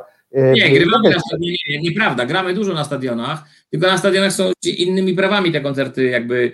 No, yy, dlatego nie mówię o tym tam. Bo grać gramy, nie, bo to tak zawsze nie, nie, grać gramy dużo. Juvenaliów, Dni Miasta też grywamy, chociaż nie za dużo, ale Juvenaliów więcej. Gramy no tak, też ja w tym sensie mówiłem, Wojtek, że, że nie sprzedajecie stadionu, w tym sensie, że... Tak, no nie, no nie, no na pewno, na pewno, na pewno. No więc to wiesz co, no w tej chwili to nie wiem, jak teraz to będzie wyglądało, bo musimy to, taką zorientować się, co się dzieje. Tym bardziej zobaczymy, jak inflacja pójdzie, bo wiadomo, że każdy kryzys budzi tak. inflację. To zobaczymy. No bo o to chodziło, żeby w klasę średnią walnąć, więc w tym momencie wiadomo, że też zobaczymy, jak to będzie, ale przed pandemią mieliśmy bilety 35-45. 35 przez sprzedaży, 45 w dniu koncertu. Uważam, że to była cena, jak na 35 lat grania, 35 zł, to była cena w sam raz. No to jest bilet do kina, no to nie szalejmy. Zresztą, nie? Teraz, zresztą teraz też prawdopodobnie na początku przynajmniej będę chciał utrzymać tą cenę. Chociażby dlatego, że mamy 35-lecie. Więc 35 zł za 35 lat grania. Tak jest. Złotówkę za rok złotówkę za rok to już warto zapłacić, nie? To już, no, bardzo, tak, tak myślę, tak myślę, tak myślę. To już, wiesz, to już nie ma co, to już tani abonament jest, kurczę, wiesz, to tam, no, no, damy radę. Tak, tak, chyba damy tak. Budżet, nie, budżet chyba to wytrzyma. To wytrzyma, ale to jest, y, y, mówisz, i to jest taka średnia w ogóle, to jest wasza, czy tak w ogóle kosztują też y, bilety poza Warszawą, poza tymi wszystkimi. Ale mówisz o, Farbenerze, mówisz o Farbenerze czy o innych zespołach? W ogóle jak tak, jak tak jeździsz, to, to jakie są ceny takich koncertów? Nie, no to różnie. Są kapele, co grają po 20 zł, ale niektóre na przykład jak tylko zrobią kawałek kariery, to już biorą 50 zł, 60. To też jest dla mnie takie sobie, bo my raczej staramy się, my te ceny oczywiście, że tam jak mnie zapytasz, ile braliśmy za bilet 10 e, lat temu, to pewnie mniej ale my podnosimy te ceny nie chochlą, tylko łyżeczką, czyli staramy się to robić jakby e, w sposób taki, znaczy nie to, że, że dyskretny, ale subtelny, znaczy nie, nie przeginać pały po prostu. E, bo Bo zdajemy sobie, sprawę, zdajemy sobie sprawę z tej drugiej strony, że ktoś, kto ma zapłacić za bilet, też musi na niego skądś tam wyjąć, a z drugiej strony poświęca nam czas. To, co się chwali. W związku z powyższym tak, y, różnie jest. No są bilety po 70 zł, po 90, niektórzy po 100 robią bilety. No zależy, kto się jak ceni. Wiesz, prawda jest taka, że my uważamy, że y, stać nas na to, żeby grać za 35-45. Jak powiedziałem, inflacja i inne rzeczy zmuszą nas do tego, że nie stać nas, no to damy droższy bilet. A kiedy przeszedłeś na zawodowstwo? Ile czasu trwało, zanim taki zespół jak twój, w sensie właśnie koncertowym, muzycznym, nie taka, nie, w sensie nie pop, nie pop gwiazda, wiesz, nie popowa gwiazda od, od teledysków i tak dalej, kiedy powiedziałeś, dobra, odkładam, wiesz, młotek i tam inne przedmioty, którymi się pracuje, wiesz, chłopakom też musiałeś w zespole wtedy powiedzieć tak, że kończymy panowie, albo rybka, albo akwarium, tak, że, że w pewnym momencie, no na pewno już nie było możliwości takiej Wiesz, ja, mnie, mnie, irytują, mnie irytują wokół tego tematu. Takie czasami komentarze, które gdzieś słyszę z tak zwanych ust y, złośliwych troli, y, które, które twierdzą, że, że a, to, to, to przejście właśnie na zawodowstwo, jak ty to mówisz, to oni nazywają, że to jest sprzedali się, zesrali się i tak dalej. Natomiast ja ci powiem tak, ja, żeby być w zgodzie z prawdą, to muszę powiedzieć, że odnalazłem nawet całkiem niedawno swoje wywiady z 88 i 89 roku, czyli sprzed ho, ho 30 paru lat, w których już wtedy mówię, że naszym celem jest, żeby w pewnym momencie e, przy pytaniu, czy fabryka, czy muzyka, odpowiedzieć muzyka. Bo ja mhm. powiedziałem, żeby grać dobrze, żeby być dobrym w tym, co się robi i żeby przejść do historii, jak to się mówi, to, to niestety albo muzyka, albo fabryka. Nie da się pogodzić tych dwóch rzeczy, bo w pewnym momencie za dużo rzeczy się dzieje, które, które wykluczają siebie nawzajem. Ja na przykład dla muzyki w 90 roku poświęciłem studia, bo e, w 85 roku poszedłem na studia do, na Uniwersytet Warszawski i jeszcze na początku umiałem to godzić, bo ten zespół się tak powoli rozkręcał i tak dalej. Zresztą ja założyłem zespół już będąc studentem UW. Więc, więc to, to nie stało w sprzeczności, no ale jak wygraliśmy ten rodzin, to nagle stwierdziłem, że no, trzeba podjąć decyzję życiową i przerwałem studia. Tak? To był pierwszy krok ku zawodowstwu, że po prostu z czegoś zrezygnowałem na rzecz muzyki. Ale później było tak, że.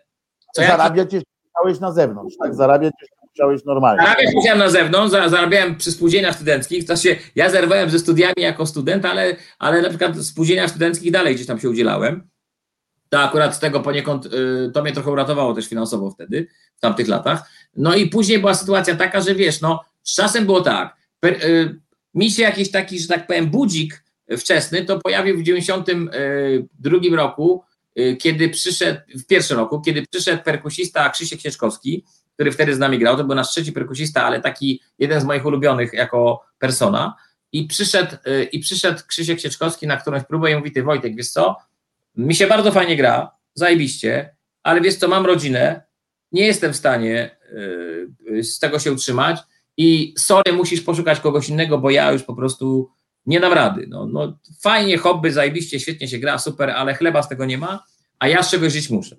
A nie da się tego pogodzić, no bo ty mi mówisz, gramy w piątek, gramy w sobotę, a ja w piątek pracuję, yy, gramy w niedzielę, w poniedziałek rano muszę być w pracy, no sorry, szukaj kogoś innego. I to był dla mnie pierwszy taki sygnał, że Kiedyś jednak będzie trzeba na to zawodowstwo, jak to powiedziałeś, przejść. Ale oczywiście długo to jeszcze trwało, zanim to się stało, bo jednak to jest trudna decyzja, bo to jest decyzja, która jakby po pierwsze musi znaleźć jeszcze oprócz siebie, co najmniej jak grasz w czteroosobowym składzie, trzech desperado, bo to jest niestety opcja desperado, czyli jakby stawiasz wszystko na jedną kartę.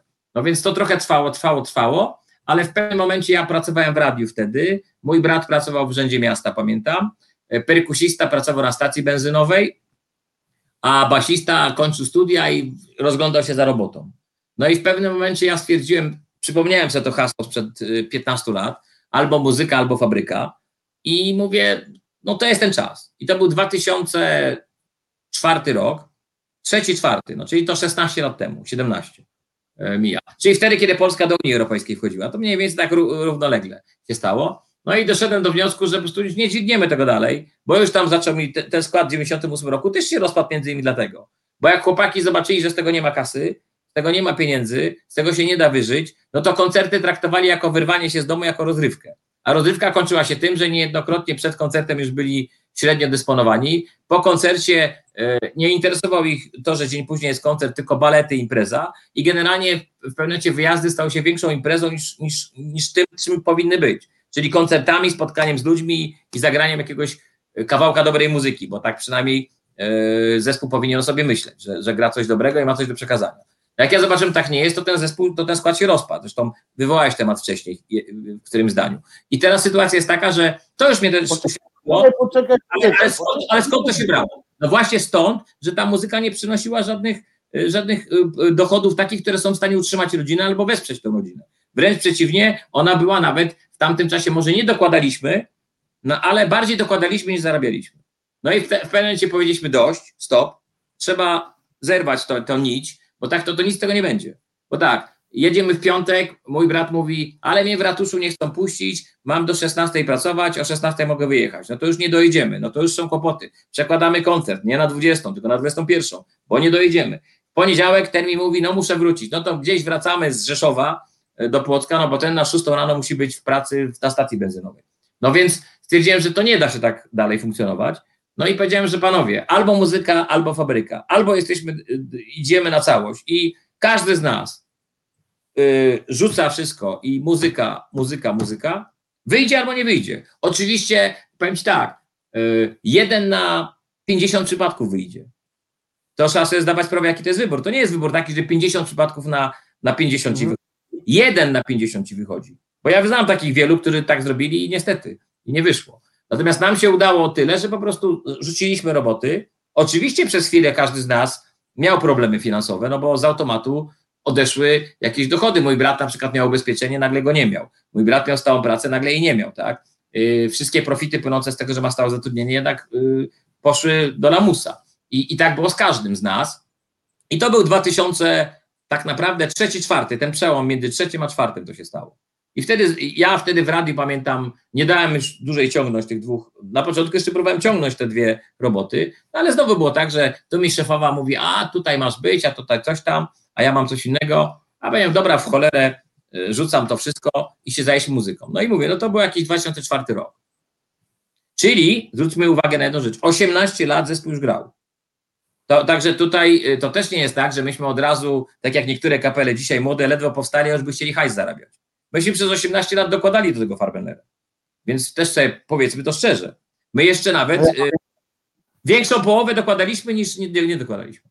Ja pamiętam takie zespoły, yy, na przykład w Sony Music z kolei, że Sony Music powstał. Też pamiętam takie zespoły. Pamiętam takie zespoły, które właśnie młodzi ludzie tam z Gdańska czy skądś tam je wyszukiwali. Obiecujące, wiesz, tam grali u siebie, yy, yy, robili im całkowicie ich tam zmieszali i oni już od razu byli zawodowcami teoretycznie. Nie wszyscy przeszli, tylko że po drugiej, tylko że drugiej płyty nie było nawet. Nie? Tak, tak, tak. A, a, przy jednej płycie brali za koncert dwa razy tyle co my. Tak, ale potem, ale za to krótko. A za to my jesteśmy dalej, tak.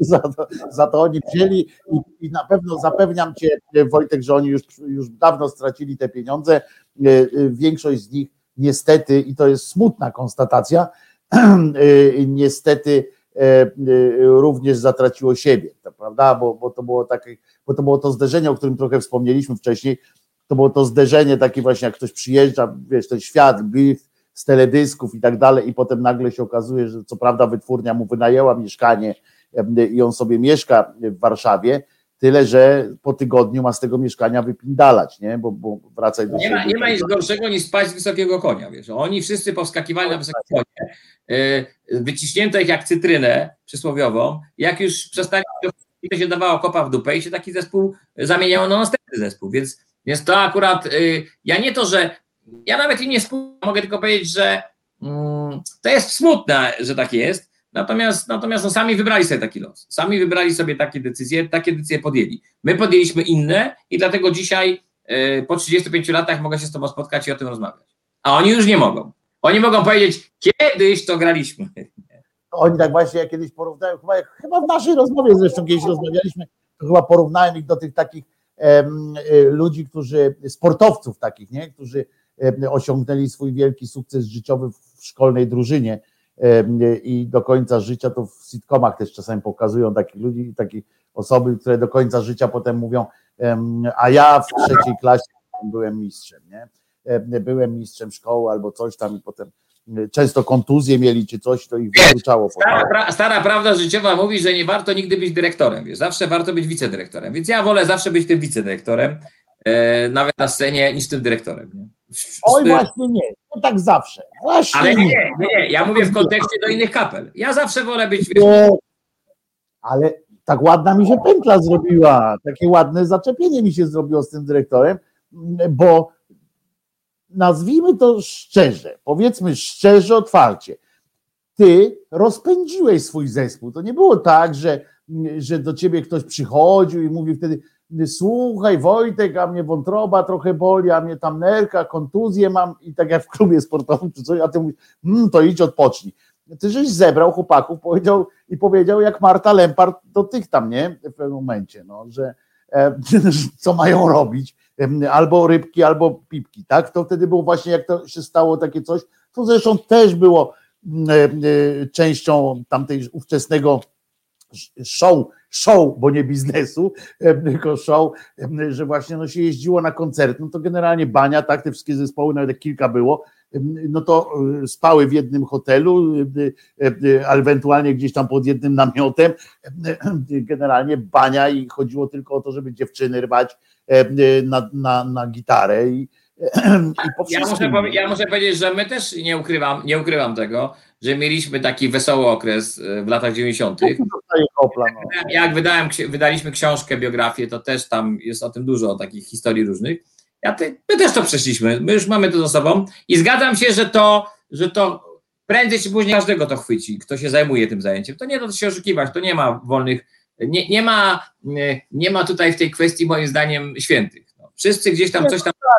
Stary, jesteś młodym chłopakiem, jesteś młodym chłopakiem, wychodzisz przed, nawet już nie mówię o tych, co tam wiesz, co dostali nagle w Opolu, tam, w Sopocie występować, tylko normalnie wychodzisz w klubie nagle, młody chłopak, przed tobą staje jakiś, wiesz, wtedy w tych latach 80., 90. naprawdę ludzie chodzili na te koncerty, tak jak mówisz, tak tłumnie, więc stoisz w tym miejscu, patrzysz, wiesz, jesteś niby znikąd, jest taki chłopak po prostu skądś tam i przed tobą stoi kilkaset osób albo ten, i, i, słuchają cię, no to trudno nie dostać takiej, wiesz, w pewnym momencie, jak nie masz kogoś przy sobie, kto cię trochę przyhamuje, kto cię, wiesz, kopnie w dupę w odpowiednim momencie, no to trudno nie dostać takiego, wiesz, tu dziewczyny, przecież to umówmy się, no, no dziewczyn to naprawdę nie było tak, że Wojtek Wojda biegał za dziewczynami po tym, bo nie musiałeś nigdzie biec, prawda, żeby, żeby, żeby napotkać dziewczynę jakąś. Ale, ale żony, ale żony szukałem długo. No to jest, no bo to jest prawda, no, ale, ale, ale wiecie, to nie było tak, że ci muzycy, to oni, oni byli psy na baby i tam chodzili i tak dalej. To niestety było często tak, że, że oni się po prostu budzili koło jakiejś kobiety, wiedzieli skąd ona, kto ona i, i po co ona. No, tak było. No, oddział, zamknięty, oddział zamknięty miał kiedyś o, tym, o tej piosenkę. Nawet tak, a oddział zamknięty to też byli jedni z, z tych takich akurat, bo ja znam Wojtka i tak dalej, to oni akurat byli jednymi z tych, którzy nie zarabiali na niczym, e, w sensie wydawali na bieżąco wszystko, co, cokolwiek e, zarobili. Hedonizm nocowego. Tak, tak. W związku z czym oni właśnie autobusem jeździli, oni. E, tak, tak, tak. Ale, no, ale, dla nich się, ale dla nich się też to tragicznie skończyło, bo Jaryczewski przez te wszystkie właśnie e, wygibasy, no to niestety stracił głos. Nie? To też trzeba powiedzieć, że takie historie się też różnie kończą. I u niego się tam to, że ten głos, to wiesz, on mało brakowało, on już na po drugiej stronie e, Styksu był już tak naprawdę. Dyrektorowanie, no to, z tym dyrektorowaniem, no cóż, ja, ja nie będę polemizował, natomiast no, coś tam jest. Znaczy, ja prowadzę ten zespół na pewno w takim sensie, że ja go założyłem. Mm, ten obecny skład gra y, od 98 roku w większości, tam trzy osoby, no ale, ale 12 lat grałem bez nich, czyli to w innym składzie, więc to, więc to jest dla mnie naturalna sytuacja, że to akurat ja tutaj y, temu zespołowi w jakiś sposób nadaję, nadaję kierunek ale z drugiej strony y, po owocach ich poznacie. Ja uważam, że jeżeli spotykamy się po 35 latach w dobrym zdrowiu, no może w nie najlepszych humorach, bo ta pandemia humory zepsuła wszystkim, ale, ale w dobrym zdrowiu i generalnie jako zespół najgorzej się nie mamy, bo trochę teraz żeśmy nas zaszaleli wydawniczo. W związku z powyższym to wiesz, ja uważam, że po owocach ich poznacie, a te owoce świadczą, że chyba ta droga nie była najgorsza i jakoś tam źle na tym nie wyszliśmy. Na tym moim dyrektorowaniu. A, a, z, drugiej strony, a z drugiej strony, bo wiesz, no, sam dobrze wiesz, no Dobrowolski kiedyś powiedział, mój mąż, znaczy żona Dobrowolskiego, mój mąż jest z zawodu No, to dyrektor, no, dyrektorem. E, A teraz Wojtek posłuchamy e, muzyczki, a potem e, przechodzimy do części takiej programu, teraz mówiliśmy o tobie, o muzyce i tak dalej, a teraz pogadamy o tym, co wkurzyło cię i tak dalej w, w mijającym właśnie tygodniu, który tak pięknie e, zamykamy. E, A było parę rzeczy, no choćby wspomniany we wstępie e, cyrk z Rydzyko Ziobrą, jak tam Ziobro nagle, wiesz, że on powiedział, że Rydzyka, że to prawie Białoruś jest, że, że pytają o jakieś rzeczy. Tak, tak się chłopina ma prawo czuć, rozumiesz? Z drugiej strony babcia Kasia i tak dalej. E, I, no i zdrada lewicy, jak wszyscy oczywiście mówią, zdrada, zdrada e, i tak dalej. Ale teraz ci nie dam powiedzieć, niby jak ty się rozgadasz o polityce, to będzie koniec świata. E, Więc najpierw słuchamy piosenki oczywiście. Słuchasz Resetu Obywatelskiego. Reset Obywatelski działa dzięki Twojemu wsparciu. Znajdź nas na zrzutka.pl. Yo! E, e, Ten drugi numer e, to dlatego, że to jest jedna z moich ulubionych twoich piosenek. Wojtek Wojda, zespół Farbenlere z nami. To jest- To jest, to, jest, póki- to jest póki, póki co, o ile się nie mylę, o, o, najnowsza piosenka Farbeneta. Znaczy, te, które teraz zrobiliście na płytę pieśni XX Tak. wieku, są na nowo, a z tych, naj, tak, to Déjà Vu jest najnowszą piosenką Farbeneta, to można tak powiedzieć. moc piekielna, jak ją usłyszałem właśnie z tych, z tych ostatnich, jak, jak usłyszałem, co, co zrobiliście, mówię, jest, to jest e, e, fajny riff, ja uwielbiam takie riffy, się wychowałem zresztą też na takich właśnie e, riffach, na tej gitarce ślizgającej się po e, riffie ślizgającym się po gryfie, e, genialna rzecz. Nie, To mi zawsze będzie przypominało mój ukochany, który grał trochę niżej oczywiście, e, Motorhead, e, e, który ja kocham po prostu miłością wielką, niespełnioną, te, te takie riffki melodyjne, które, które grają. Wiecie, Motorhead, Motorhead, Motorhead to też jest w moim dużym szacunku zespół. To jest zespół, który jak mało który połączył, zjednoczył środowiska punk, Aha, punk, punku, metali po prostu. Nikt, nikt, nikt punk rockowego środowiska poważny, poważny, bo ja nie mówię o tych błystkach różnych, które tam pieprzą kocopoły na lewo, na prawo, ale nikt poważny z punkowego środowiska nie powie nic złego o Lemmy i No. I to jest niesamowite, nie? Zjednoczył, e, zjednoczył e, e, tym swoją żywiołowością i tak dalej, tym swoim autentyzmem. I wiedzą, i wiedzą, bo on, on nie wiem, czy wie, on był jednym z największych, największych znawców historii I wojny światowej. I to takim znawcą, że profesorowie z uniwersytetów tam y, się z nim konsultowali w różnych sprawach, bo on rzeczywiście w tym, to był jego konik. Nawet którąś tam płytę nazwali w 1916 Przy okazji oczywiście, przy okazji oczywiście jeszcze e, e, te jego e, fantastyczne ubiory, on musiał się długo tłumaczyć, że on nie jest nazistą, e, tylko po prostu jest zafascynowany pewnym, e, pewnym e, rodzajem umundurowania i mu się to, to robiło. Żelazne tam często używał, to o to chodziło. Tak, tak, no i te, te wszystkie No i sama, sam logotyp Motorheadu, za który nam się też kiedyś dostało, bo my, mało, mało kto przecież y, kojarzy, ale dokładnie nasz logotyp to jest to samo, ta, ten sam, ta sama czcionka, co w Motorheadzie. I on, ono ten logotyp miał jakieś tam kłopoty z tego, co wiem, nieduże, ale ktoś tam mi tam przyczepiał do tej ścianki i do nas też się czepiali, także ta ścianka jednak ma, ma w sobie wariant prowokacyjny. Słuchaj, wiem, że jesteś pobudzony politycznie również e, e, e, i bo też o tym rozmawialiśmy kiedyś, już żeśmy się wypruli trochę, ale powiedz mi, w, minionym tygodniu, taką akcją minionego tygodnia to była zdrada lewicy, w sensie ja akurat tego tak nie określam, ale, ale jaki ty masz stosunek do tego, co się od Janie Pawliło?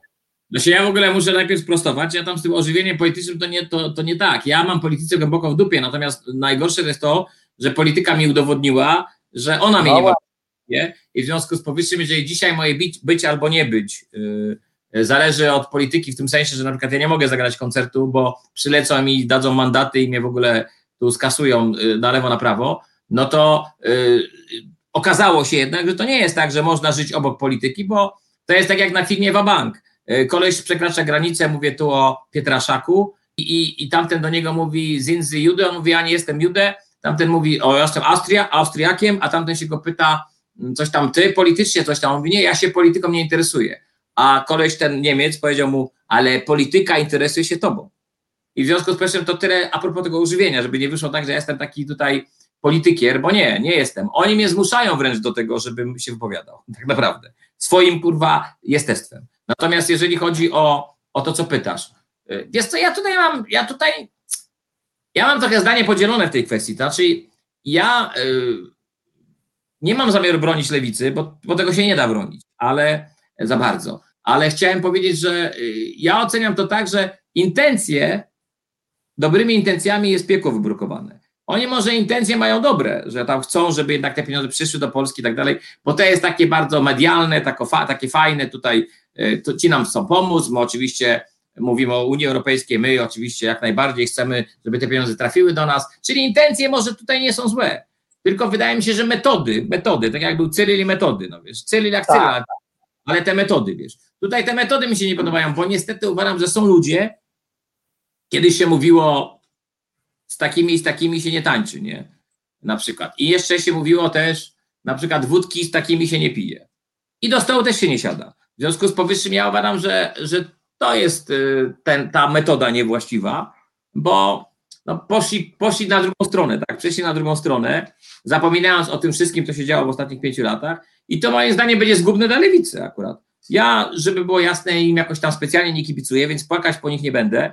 Natomiast uważam, że bardziej, bardziej kontrolnie i skutecznie sobie w kostkę przypieprzyć nie, nie mogli, niż to, co zrobili. Bo nawet jeżeli mieli dobre intencje, nawet jeżeli, nawet jeżeli na końcu się okaże, że może gdzieś tam coś z tego wyjdzie, może nawet to był zły ruch, to i tak moim zdaniem w swoim, w swoim środowisku się spalili. Myślisz, aż tak? A, myślę, myślę, że jak czytam, jak, czytam, jak czytam komentarze ludzi z tego środowiska, to myślę, że tak.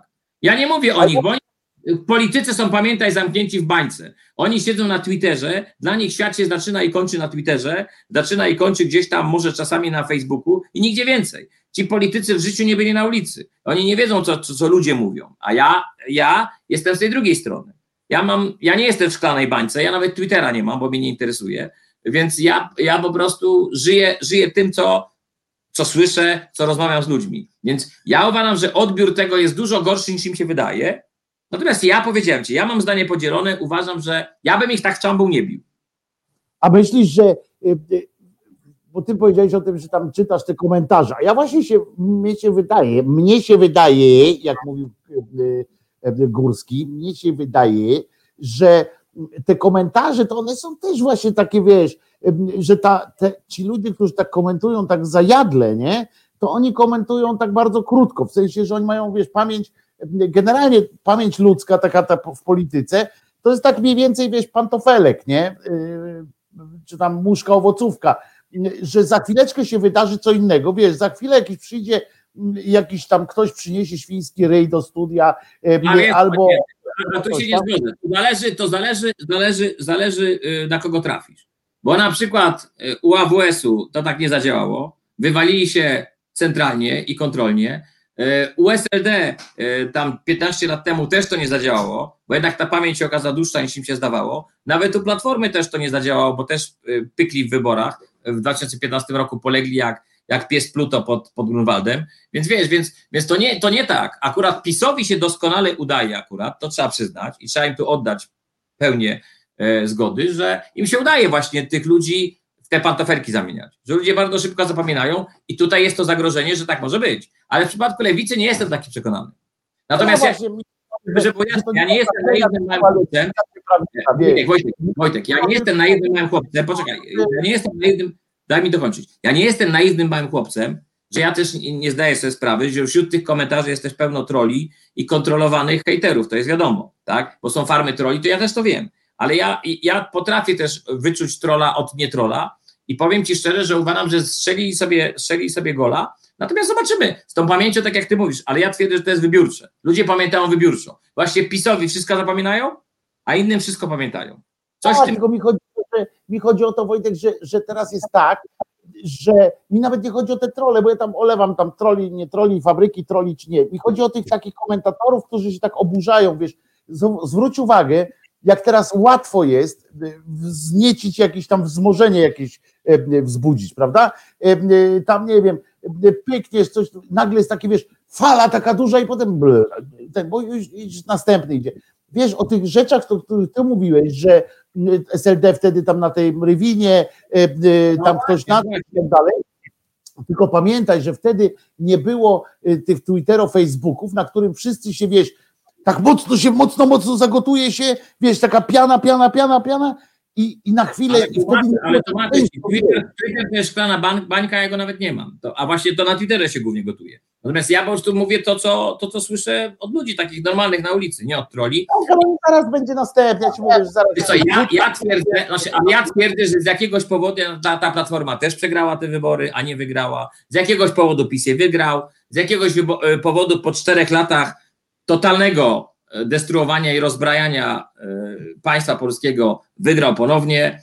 E, I mimo tego ten prezydent też wygrał ponownie, więc to to gdzieś przyczyna jest. To nie można mówić, że, że wiesz, że a bo to przypadek. Nie, to nie jest przypadek właśnie. To Nie, właśnie ja nie mówię przypadek, no, tylko nie, to właśnie się wiąże z tym, że oni doskonale potrafią studzić nastroje wokół siebie. Mówię o PiSie. Tak, oczywiście, I tu, tak. są, I tu są perfekcyjni. Tutaj nawet mogę im bić brawo. Są w tym I dobrzy. odwracać uwagę, prawda? Bo zwróć uwagę, że nagle to mnie na przykład y, urzekło, y, na minus oczywiście to 3D, urzekło mnie w tej sytuacji, y, w tym tygodniu właśnie, o tym chciałem też powiedzieć, że najlepsze w tym wszystkim było to, że wszyscy wspólnie wychodziliśmy jeszcze na początku, w tydzień wchodziliśmy jeszcze wszyscy, tak wiesz, taki tłum idzie krzyczący jebać PiS, nie? E, nie, Wszyscy idą wspólnie, tak jedni trochę z lewej, drudzy trochę z prawej, e, ale wszyscy idziemy pod jednym, takim wiesz, jak taka grupa wielka pod jednym sztandarem. I wchodzimy tak w tydzień, nie? Zaczyna się tydzień, jesteśmy z silną armią, e, myślimy o rozwaleniu PiSu. I nagle, rozumiesz, a z tygodnia schodzimy, nikt nie rozmawia o PiSie, rozumiesz? Jest cisza na temat tego, co, co odpierdziela PiS, a on dalej to samo odpierdziela, co, co, co przez resztę tej swojej kampanii. Znowu tam oddzielili ileś milionów, znowu em, zrobili coś, ale my mówimy wszyscy w tych bańkach, tak jak sam zauważyłeś, ludzie dyskutują, czy lepsza jest PO, czy, czy bardziej zdradza PO, czy bardziej zdradza lewica, rozumiesz? I, ja, ci a, a, powiem tak, ja ci powiem tak, prawda jest też taka, w tym czasie jest taki, wiesz, a PiS w tym czasie, no widzicie, jeszcze podkurwia ich, wiesz, i mówi tak, no zobaczcie, zobaczcie jak ta lewica jest z nami, z nami jest, bo wiedzą, że to zadziała. Znaczy ja generalnie, ja generalnie jestem zażenowany, za- zażenowany jestem nie pisem w tej kwestii akurat, tylko No. opozycją. Bo dają się rozgrywać mówię właśnie, no. małe o tym mówię. dzieci, jak małe dzieci w przedszkolu, y, i grają z nimi w cymbergaja, robią, robią jest jak, jak, jak chcą, a ci w ogóle na dodatek jeszcze, wiesz, najlepiej jest, jak robisz y, z kogoś idiotę, a on się jeszcze z tego cieszy. I to jest najlepsze. Ja mam takie wrażenie dzisiaj o tej całej drugiej stronie opozycyjnej, że oni po prostu są robieni w bambuko, nikt ich poważnie nie traktuje, y, tamci tak naprawdę z nich mają szyderę, bo wiedzą, że przegłosują co chcą, zrobią Tak. i tak dalej, a ci się jarają, podniecają się, tak jak powiedziałeś, jest prawej, a na końcu wystarczy, że tamci e, zawołają, tak jak był taki, ta, ta, ta sytuacja z podwyżkami, PiS mówi, dobrze, dajmy podwyżkę posłom, a zaraz tamci mówi, dobra, dobra, świetny pomysł. Tak samo teraz. E, słuchajcie, no może ktoś, nam, ktoś by nam pomógł z tym funduszem. Tak, tak, pomożemy, świetny pomysł tak dalej. Na końcu ich rozgrywają i tak jak mówisz. Na początku tygodnia wszyscy mówią o PiSie, na końcu tygodnia nikt nie mówi o PiSie, a mówią o opozycji. A to jest właśnie to, co ludzie będą pamiętali. Bo wiesz, jaka jest sytuacja? Sytuacja jest zawsze taka, jak my gramy na przykład, y, y, jak kiedyś były konkursy i grało pięć kapel. Ja na przykład czasami siedzę w jury. To którą kapelę najbardziej pamiętasz? Tą, która się wypowiada na końcu. A PiS zawsze, tak. oni zawsze na końcu wychodzą suchą nogą. Nawet jeżeli wchodzą w mokrą. I to jest najgorsze, a reszta się umoczy. Więc to mnie po prostu żenuje. Ja jestem tym y, znudzony, zmęczony i zażenowany, bo to jest dla mnie no, jak dorośli ludzie mogą się tak robić w bambus dawać, to po prostu powiem ci podziw dla PiSu i po prostu y, y, żółta kartka dla, dla, dla opozycji całej. Zgodzisz się chyba, że nie wiadomo, czy bardziej, y, y, czy bardziej być, y, czy to jest sytuacja, którą, która powinna skłonić nas do tego, że podziw dla PiSu, czy bardziej jest to wiesz, śmiech z tamtych, nie? Bo to jest śmiech z tej opozycji, bo to jest, to połączyły się, kurczę, wiesz, połączyły się dwie, akurat, wiesz, raz na jakiś czas dochodzi do, jakiejś, do jakiegoś zderzenia gwiazd jakichś takich, nie? To zobacz, PiS ma takie szczęście teraz, że nie dość, że sam naprawdę doszedł do jakichś takich, wiesz, mechanizmów, potrafili tam zrobić, to jeszcze trafili na takich cymbałów z tej drugiej strony, że po prostu aż wiesz, no nie wiadomo, czy bardziej się z tych śmiać, czy tym gratulować, nie? Bo... Ja ci, nie, bo ja ci powiem, jak to jest. Ja ci powiem, jak to jest. Po pierwsze, też gwoli wyjaśnienia, jak gwoli ścisłości, żeby nie wyszło, bo teraz powtórzyłeś jeszcze po mnie, żeby nie poszło w eter, że ja teraz podziwiam PiS, bo ja jestem ostatnią, nie, no. Ja jestem ostatnią osobą, która podziwia PiS, ja to powiedziałem szyderą. Tutaj są zdrowi ludzie. Szyderą, szyderą to powiedziałem oczywiście, natomiast chciałem powiedzieć inaczej. No ale, ale już nie z szyderą powiedziałem, że rzeczywiście zgadzam się z tobą, że banda idiotów która stoi po przeciwnej stronie, jest żałosna. Bo problem polega na czym? To jest trochę tak, yy, trzeba sobie zadać proste pytanie. Czy w 2015 roku to PiS wygrał wybory, czy opozycja je przegrała? Bo ja uważam, że opozycja przegrała i tu jest spór. Tamci myślą, że PiS wygrał. Nie, to wyście przegrali, bo byliście słabi a nie oni mocni? Bo to jest podstawowe pytanie i trzeba sobie wreszcie i w końcu odpowiedzieć na nie i wtedy dopiero ta druga strona się może przebudzić. Bo jak oni będą cały czas odpowiadać, że to tamci są mocni, to zawsze przegrają. Wiesz dlaczego? Bo jak Gołota wychodził do ringu z, z Lennoxem Lewisem, to ja jak on wychodził, już wiedziałem, że on przegra.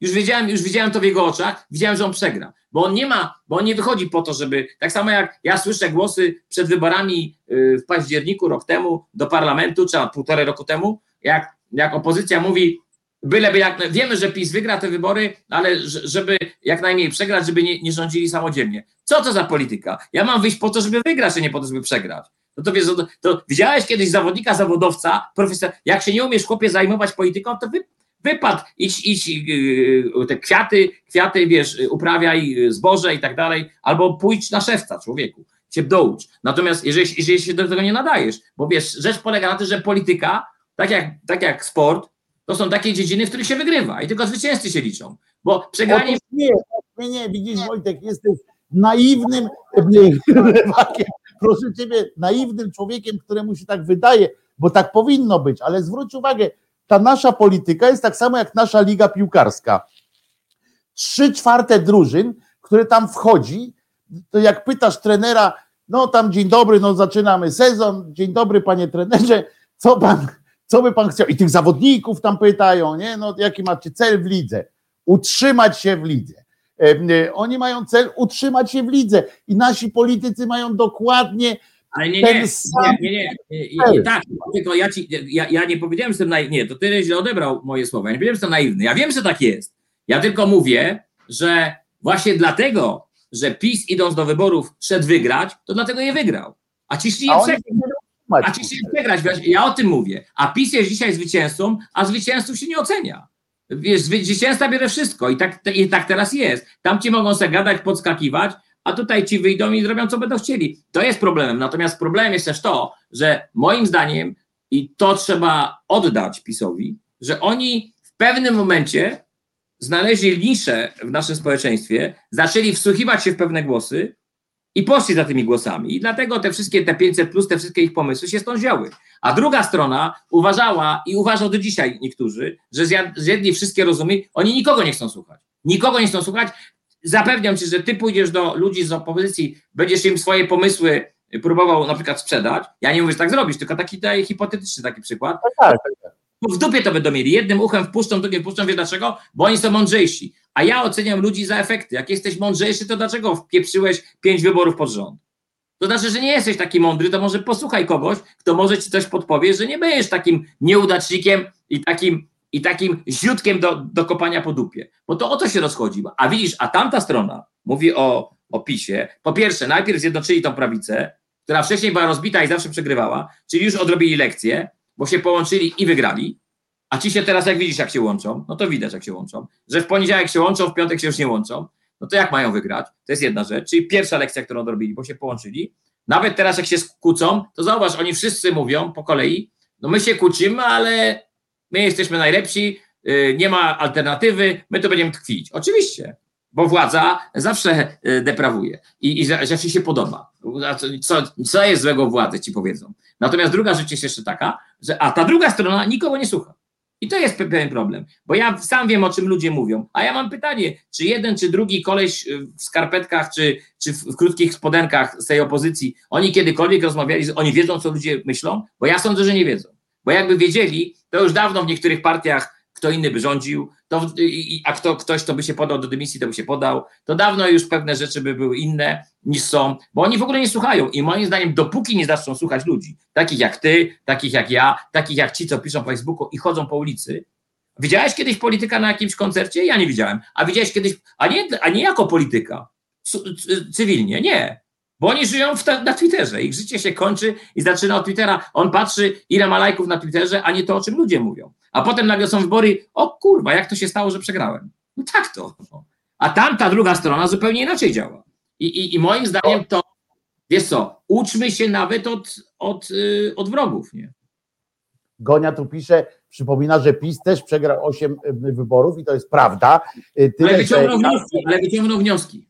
Właśnie, tyle, że w, każde, w każdych kolejnych wychodził trochę lepiej i w każdych kolejnych wychodził bardziej tam zjednoczony, jakoś to nazywał, kombinował jak koń pod górę, ale się uczył z każdych na każde. Ja nie twierdzę, że, że nasza opozycja się wreszcie też nie nauczy, tylko że się obawiam. Pytanie jest takie, czy się nauczy wtedy, kiedy już będzie wszystko pozamiatane właśnie, to jest pytanie, czy nas stać teraz na osiem kolejnych przegranych, prawda? Dokładnie. E, e, czy, czy, czy to już nie będzie o jeden, o jeden most za daleko? Nie? Wiesz, żeby było jasne, ja, ja koleżance Gosi powiem, że szkodą dla Polski były pierwsze wygrane wybory przez PiSu. Tylko dlaczego już po pierwszych nikt się nie obudził i nie puknął w czerep? Że, że to, no tak, że, wiesz. To jest problem. Ten, nie? Bo szkoda, bo... Kto, kto? Miller z tym, no Miller z tym się nie mogli dogadać, nie? Z tym, co z ryjem świńskim chodził, palikotem. E, no tak, ale wiesz, ale o Millerze to no mi tak, nawet nie mów. Miller struga, bo Miller, bo Miller, o Millerze to mi nawet nie mów, bo Miller struga wielkiego męża stanu, a ten mąż tak. stanu, a ten mąż stanu wystawił taką kandydatkę na prezydenta, że w ogóle ręce.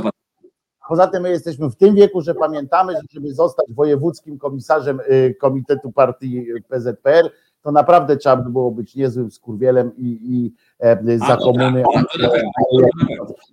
Tam nie było ludzi przypadkowych. Na, nie, a, a, a to, to akurat na pewno. Więc, więc umówmy się, że teraz jak on tam te swoje krokodyle łzy wylewa, to, to niech on sobie je wsadzi z powrotem w pompę, nie? E, tak naprawdę, to nie lubię. Nie, nie, bo on w tej na przykład sytuacji teraz krytykuje lewicę, ale przypomnę, że ten sam właśnie mąż stanu wystawił taką kandydatkę, której nazwiska nawet nazwiska nie powiem, będę sobie obciach, wystawił taką kandydatkę na prezydenta. I jeszcze się i nie potrafił się nawet dogadać, bo ambicje nie pozwoliły mu się z Palikotem razem tam dogadać, a gdyby oni wtedy te swoje koalicje zrobili weszli Gdyby razem poszli, tak, tak, tak. To by, to by PiS nie rządził wtedy. Nie, gdyby, gdyby nie poszli jako koalicja, bo tam właśnie było tak, że oni poszli jako koalicja. Tak, tak, tak. To by poszli normalnie. Ale wiesz, tam jest jeszcze kilka, kilka przypadków, bo to były przypadki losowe. Z jednej strony mówię, to nie PiS wygrał. Tam było kilka zbiegów okoliczności. Pierwszy zbieg to był to, tak jak mówisz, że lewica się nie porozumiała, a drugą sytuacją był, była piąta kolumna, którą zastosował kolega z, z Podopola, z Niemodlina, czyli Kukis. Nie? To, to, to wysadziło w siodło całą resztę. Bo on poszedł z hasłami, które były sprzeczne z jednymi i z drugimi, a dzisiaj wiadomo, do kogo jest mu bliżej. No proste. I, o, i tak naprawdę to, to, to muzyk załatwił e, wielki. Ale to, jest, ale to właśnie pokazuje, jaką mamy klasę polityczną. Przychodzi jakiś grajek z, nie, z Niemodlina i załatwia ich, wiesz, na, na, na Chwilę ich załatwił. Tak, Komorowskiego, Komorowskiego załatwił Kukis, to taka prawda. I to jaki, w jakim piękny, piękny sposób, nie? Jeszcze, jeszcze mu wymusił to referendum absurdalne. E, e, koniec wcisnął mu. E, e to było, to było tak, ale, ale, ale jak ja mam dobrze myśleć o klasie politycznej, jeżeli przychodzi grajek taki jak ja i ich ogrywa w pół roku? No to człowieku, no to coś tu jest nie tak. To panowie się rzeczywiście powinni zająć e, hodowlą ogórków i pomidorów, a nie polityką. Ty, a jak ty tak widzisz to, co się dzieje, nie? Y, z tymi sądami, ze wszystkimi tymi rzeczami, znaczy nie tyle z sądami, co z systemem sądownictwa, tak? Bo ja zawsze oddzielam też, y, wiesz, bo, bo to nie ma co bronić kogoś w czambu, bo jak się broni całej jakiejś grupy, to potem y, człowiek wychodzi na, na durnia, nie? ale systemu i tak dalej, to otwierać się, wiesz, tu innych twoich kolegów, muzyków można za, zacytować, czyli zbierasz już e, butelki z benzyną i kamienie, e, e, tak po prostu, masz czasami taki, taki pomysł, żeby, że no kurwa, czas się napierdalać po prostu, nie? że to już przestało być, wiesz, że innej drogi nie ma po prostu już. Dużo meka Wojtuś, to. Powtórz Ale- jeszcze raz początek. Znaczy nie, mówię jeszcze o tym, że akurat, że akurat koledzy od butelek z benzyną to tyle słaby pomysł, że oni przez chwilę zaśpiewali i znikli. Natomiast Ja wiem, ale mi chodzi o sam hasło, wiesz. Sam hasło. tak, ale, ale hasło jest, to prawda. Ja ci powiem. Yy, Tutaj też jest sytuacja złożona, dlatego, bo ja sam mam złe zdanie na temat polskiego sądownictwa, bo miałem parę razy do czynienia i wiem, że dobrze nie jest. I to od lat. I to nie jest y, żadna nowość. Że to nie jest tak, że to jest to świetnie, fantastycznie, cudowna instytucja i w ogóle jest zajebiście. I, i, ale nie, tu chodzi o to, tu chodzi o to, że, że jeżeli miałbym za nich wyjść z butelkami z benzyną, to nie, bo oni też mi się nie podobają. Ja bym, tylko że oczywiście nie podoba mi się jeszcze bardziej, jak jedna klika ma zastąpić drugą klikę, bo to kurwa nie o to chodzi. A to właśnie do tego się sprowadza. I jeszcze, i jeszcze na dodatek ta nowa jest niedouczona, nie, niewykształcona i w ogóle, i w ogóle posłuszna Czyli to w ogóle, jak się mówi, zamienił stryjek siekierkę na kijek, no więc oczywiście, że w tej kwestii będę bronił sądów, no bo, no bo jednak lepszy, lepszy stryjek niż kijek. Natomiast, natomiast jeżeli chodzi o, o te butelki z benzynem, powiem Ci tak, ja już jestem trochę zmęczony pewnymi sytuacjami i zawsze e, wychodzę z takiego założenia, że jak mnie to wszystko wkurwi, to się zawinę i wyjadę stąd w Pinechy do, do miejsca, w którym jest normalnie. Bo ja już tu zaczynam tracić nadzieję, że to będzie kiedykolwiek normalnie, jak widzę właśnie na to, co się dzieje. Jak widzę, jak ci rozgrywają tamtych, jak tamci się dają rozgrywać, jak ludzie się dają motać, jak się kupuje człowieka za 500 zł i człowiek już wszystko, wszystko zapomniał o Bożym świecie, nawet nie wiedząc o tym, że dzisiaj już z tego 500 zł to ma 100 zł, bo inflacja poszła tak i tak dalej. To powiem ci, mnie się już nie to, że nie chcę walczyć. Ja walczę muzyką. Zresztą y, w piosence Dobranoc y, jest y, taki utwór Dobranoc, zresztą też go masz, wysłałem ci, to tam w piosence Dobranoc ja śpiewam o tym, że my, y, my, ma, my y, walczymy muzyką, uzbrojeni w rymy, mamy piosenki, a nie karabiny. Więc ja raczej nie uważam, że muzyk jest od karabinu, od butelki z benzyną, jak śpiewało CKOD. Muzyk jest od piosenek, od rymów. Mu, muzyk w ten sposób walczy.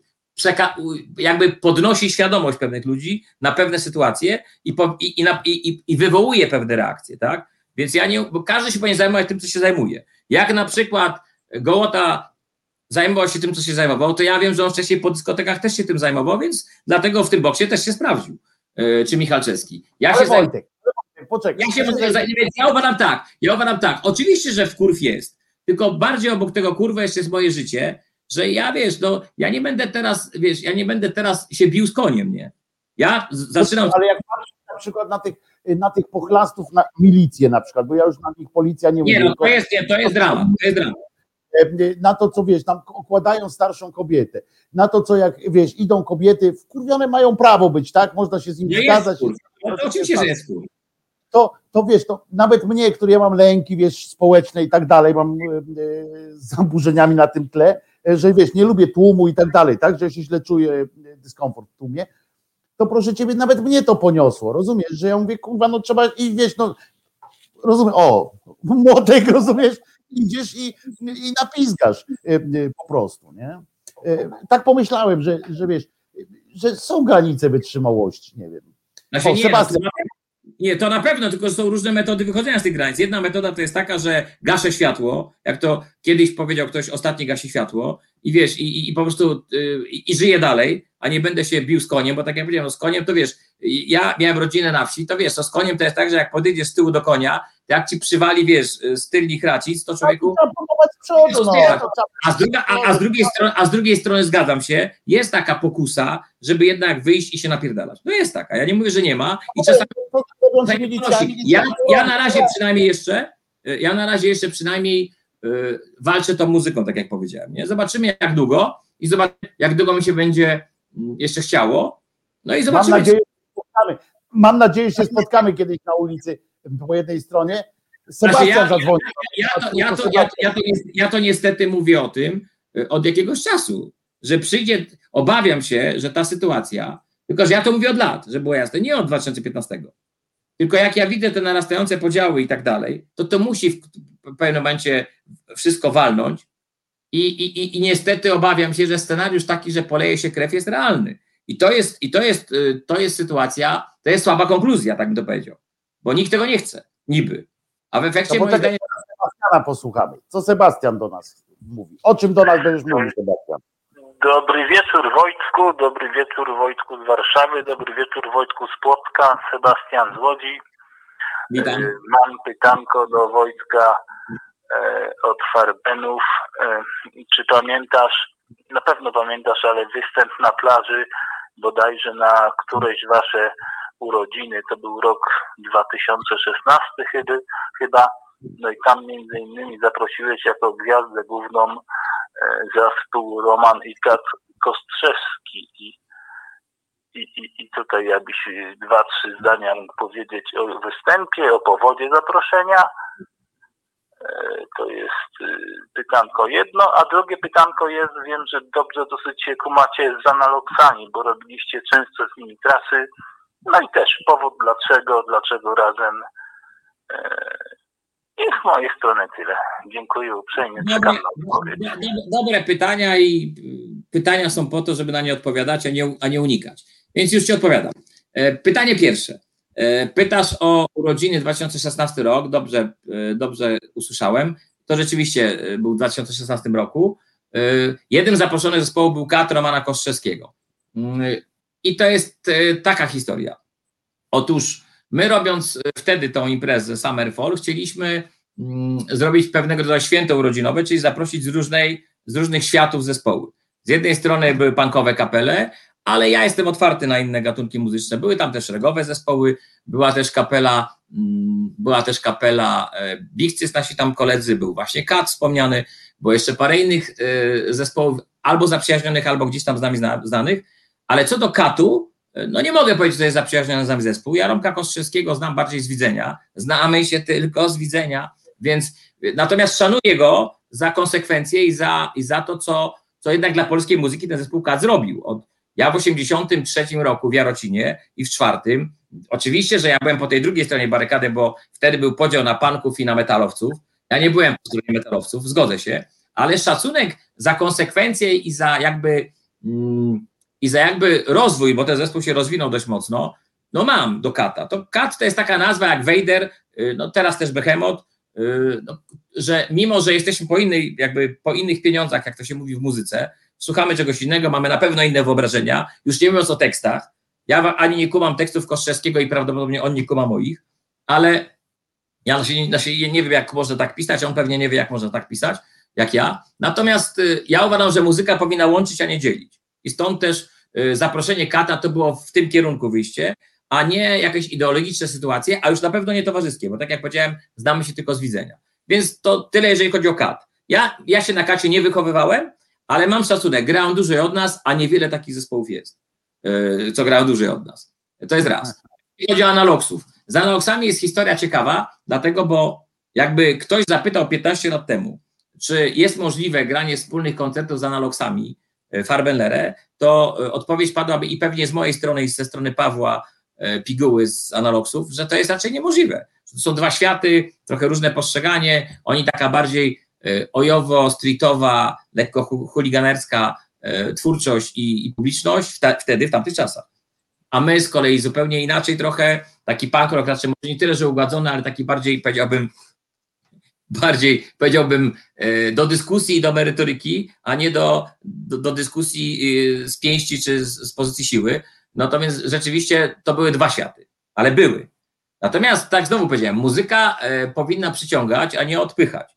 Więc e, z czasem, jak zaczęliśmy gdzieś tam się m, wspólnie nawet, z- pamiętam pierwszy chyba koncert wspólny zagraliśmy, ua, to nie powiem ci kiedy, ale to był jakiś dwa, 15 lat temu, to było jakiś 2008 może, może nawet wcześniej, jakiś szósty, o, 2006, czyli ile? 15 lat temu, dobrze powiedziałem, 15 lat temu, w Koluszkach u mojego przyjaciela, naszego przyjaciela, bo on jest też przyjacielem analogsów, Mani niejakiego, Mateusz Winkla z, Ko- z Koluszek, on robił tam, Mania Studio ma swoje urodziny i tam się poznaliśmy z analogsami e, na scenie.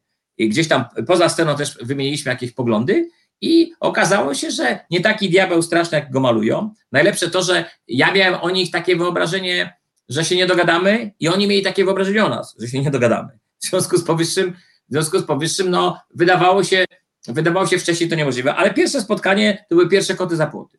No i później y, znowu się gdzieś spotkaliśmy, znowu się gdzieś spotkaliśmy, no i w pewnym momencie, nawet nie pamiętam, czy z naszej strony, czy z ich padła inicjatywa, wiesz co, może zagrać jakiś koncert, jeden, dwa, trzy, zobaczyć, co, co się wydarzy. No i co mi się spodobało? Zagraliśmy koncerty z analogsami i publiczność analogsów, ku mojemu zdziwieniu. y, Ona trochę też się ucywilizowała i dojrzała z, wiekiem. y, Zaakceptowała farbelerę bez, bez mydła. Nie było żadnych jakichś y, niuansów i, i dysonansów. I, i, I vice versa. Nasza publiczność z ciekawością zainteresowała się twórczością analogsów. Dla mnie i dla Pawła wtedy, czyli liderów zespołów, był to, było to zielone światło, że warto połączyć siły. No i te siły łączymy od 10 lat i rzeczywiście, y, tu Sebastian powiedział, przyjaźnimy się z analogsami, to nie jest żaden, żadna tajemnica, nawet zespół analogs był u mnie na, na, na weselu, także to jest taka przyjaźń nawet y, poza, y, powiedziałbym, sceniczna, więc to, to wszystko prawda, ale uważam, że przykład Farbenlera i analogsów udowadnia, że muzyka jest narzędziem, które służy do łączenia ludzi, a polityka jest narzędziem, która służy do ich dzielenia. A my jesteśmy muzykami. A ja i tak bym się chciał napindalać. Ja, mu- bo mi już. Ja nie powiedziałem, ja nie powiedziałem, nie wymuszaj na mnie, ja nie powiedziałem, żebym nie chciał. Ja tylko powiedziałem, że, że jest, ale ja powiedziałem, że jest kilka scenariuszy. To jest jeden z. ja myślę, że. Ale myślisz, że muzyka na przykład, jak tak mówimy o tej muzyce, to dobrze powiedziałeś, dobra, muzyka łagodzi obyczaje, to już głupie jest akurat, bo niekoniecznie, ale, ale łączy na przykład, że muzyka może łączyć, że wiesz, y, sympatycy tej i innej partii mogą się na jednym e, e, tę samą płytę kupują na przykład, prawda? E, A obserwujesz coś takiego na przykład, że e, u ciebie na koncertach, czy e, jakieś polityczne takie sytuacje, czy nie? Raczej nie. Ale w jakim sensie polityczne? Takie, że, że wiesz, że tam jakieś wśród y, twoich fanów na przykład, czy są jakieś dyskusje, czy fanów zespołu, y, są jakieś takie polityczne dyskusje, jakieś grupy, Zdarzają, zdarzają się takie sytuacje, że my mamy poglądy, y, ja nie, nie wypowiadam się publicznie w imieniu żadnej partii. Mam swoje poglądy, bo tylko, tylko krowa nie ma poglądów, a, a nawet się mówi, że, nawet, że tylko krowa nie zmienia poglądów, co sugeruje, że jednak ma. Natomiast, natomiast w związku z powyższym każdy ma swoje poglądy, każdy ma jakby swoją ocenę sytuacji, ja też, ale publicznie się nigdy nie wypowiadam, na pewno nie lobuję za żadną, e, żadnym ugrupowaniem, Y, Zresztą w piosence Dobranoc, o której wspomniałem, my mówimy y, dobranoc całej polityce, ile, że nie, bez wiary w lewicę, bez wiary w prawicę, mówimy dobranoc całej polityce. Natomiast oczywiście widzę różnicę, bo to nie jest też tak, że nie widzę różnicy. To widzę różnicę między złodziejem cukierków, a złodziejem, który opierdoli całą fabrykę cukierków, a złodziejem, który opier, opieprzy jedną torebkę cukierków. Widzę różnicę między facetem, który e, który nie wykazał zegarka w swoim oświadczeniu majątkowym, a, a różnicę między facetem, który nie wykazał y, majątku za 800 tysięcy w oświadczeniu majątkowym. No jak ktoś nie widzi różnic, no to wiesz, to ja już pod, w przedszkolu widziałem różnicę, więc nie wiem, co mam mu doradzić. Bo ja już wtedy widziałem różnicę między foremką okrągłą a, a kwadratową. Więc wiesz, więc, więc widzę te różnice i na koncertach powiem Ci tak, jak to wygląda. Y, Publiczność raczej stara się, między sobą nie ma czegoś takiego, są spory między, między publicznością, ale zdarzają się takie historie. Mi się zdarzyła taka, nie pamiętam gdzie to dokładnie było, w Jabłonowie chyba pomorskim, pamiętam. Po koncercie przed koleś i mówi: Wiesz co, ja was lubię, ja się na was wychowywałem, wy fajnie gracie, w ogóle tego, kurwa, chodzi na nasze koncerty, ale nie podobają mi się twoje niektóre wtręty polityczne. Ale jeszcze raz powtarzam, ja nigdy nie wtrącam się politycznie za kimś, raczej przeciwko komuś. A to jest różnica. To, bo to, że nie lubię koszykówki, a niektórzy, a w Polsce jest takie postrzeganie, to nie znaczy, że lubię siatkówkę. Bo mogę nie lubić jednego i drugiego. Albo siatkówka może być obojętna, a koszykówki mogę szczerze nie lubić. E, A u nas jest takie po- podejście, jak nie lubisz białego, to lubisz czarnego. A wcale tak nie jest. I tak nie musi być. I u mnie tak to działa. No i przychodzi do mnie koleś i mówi tak, wiesz co, no nie podobały mi się te wtręty polityczne, tego i tak dalej. Oczywiście te wtręty najwyraźniej nie grały y, jego politycznym sympatiom. Tak to delikatnie ujm- ujmę. Y, Sytuacja sprzed trzech lat, żeby, żebyśmy wiedzieli, o czym mówimy. Czyli już wiadomo, kto rządzi, wiadomo, kto ten, kto jest w opozycji i tak dalej.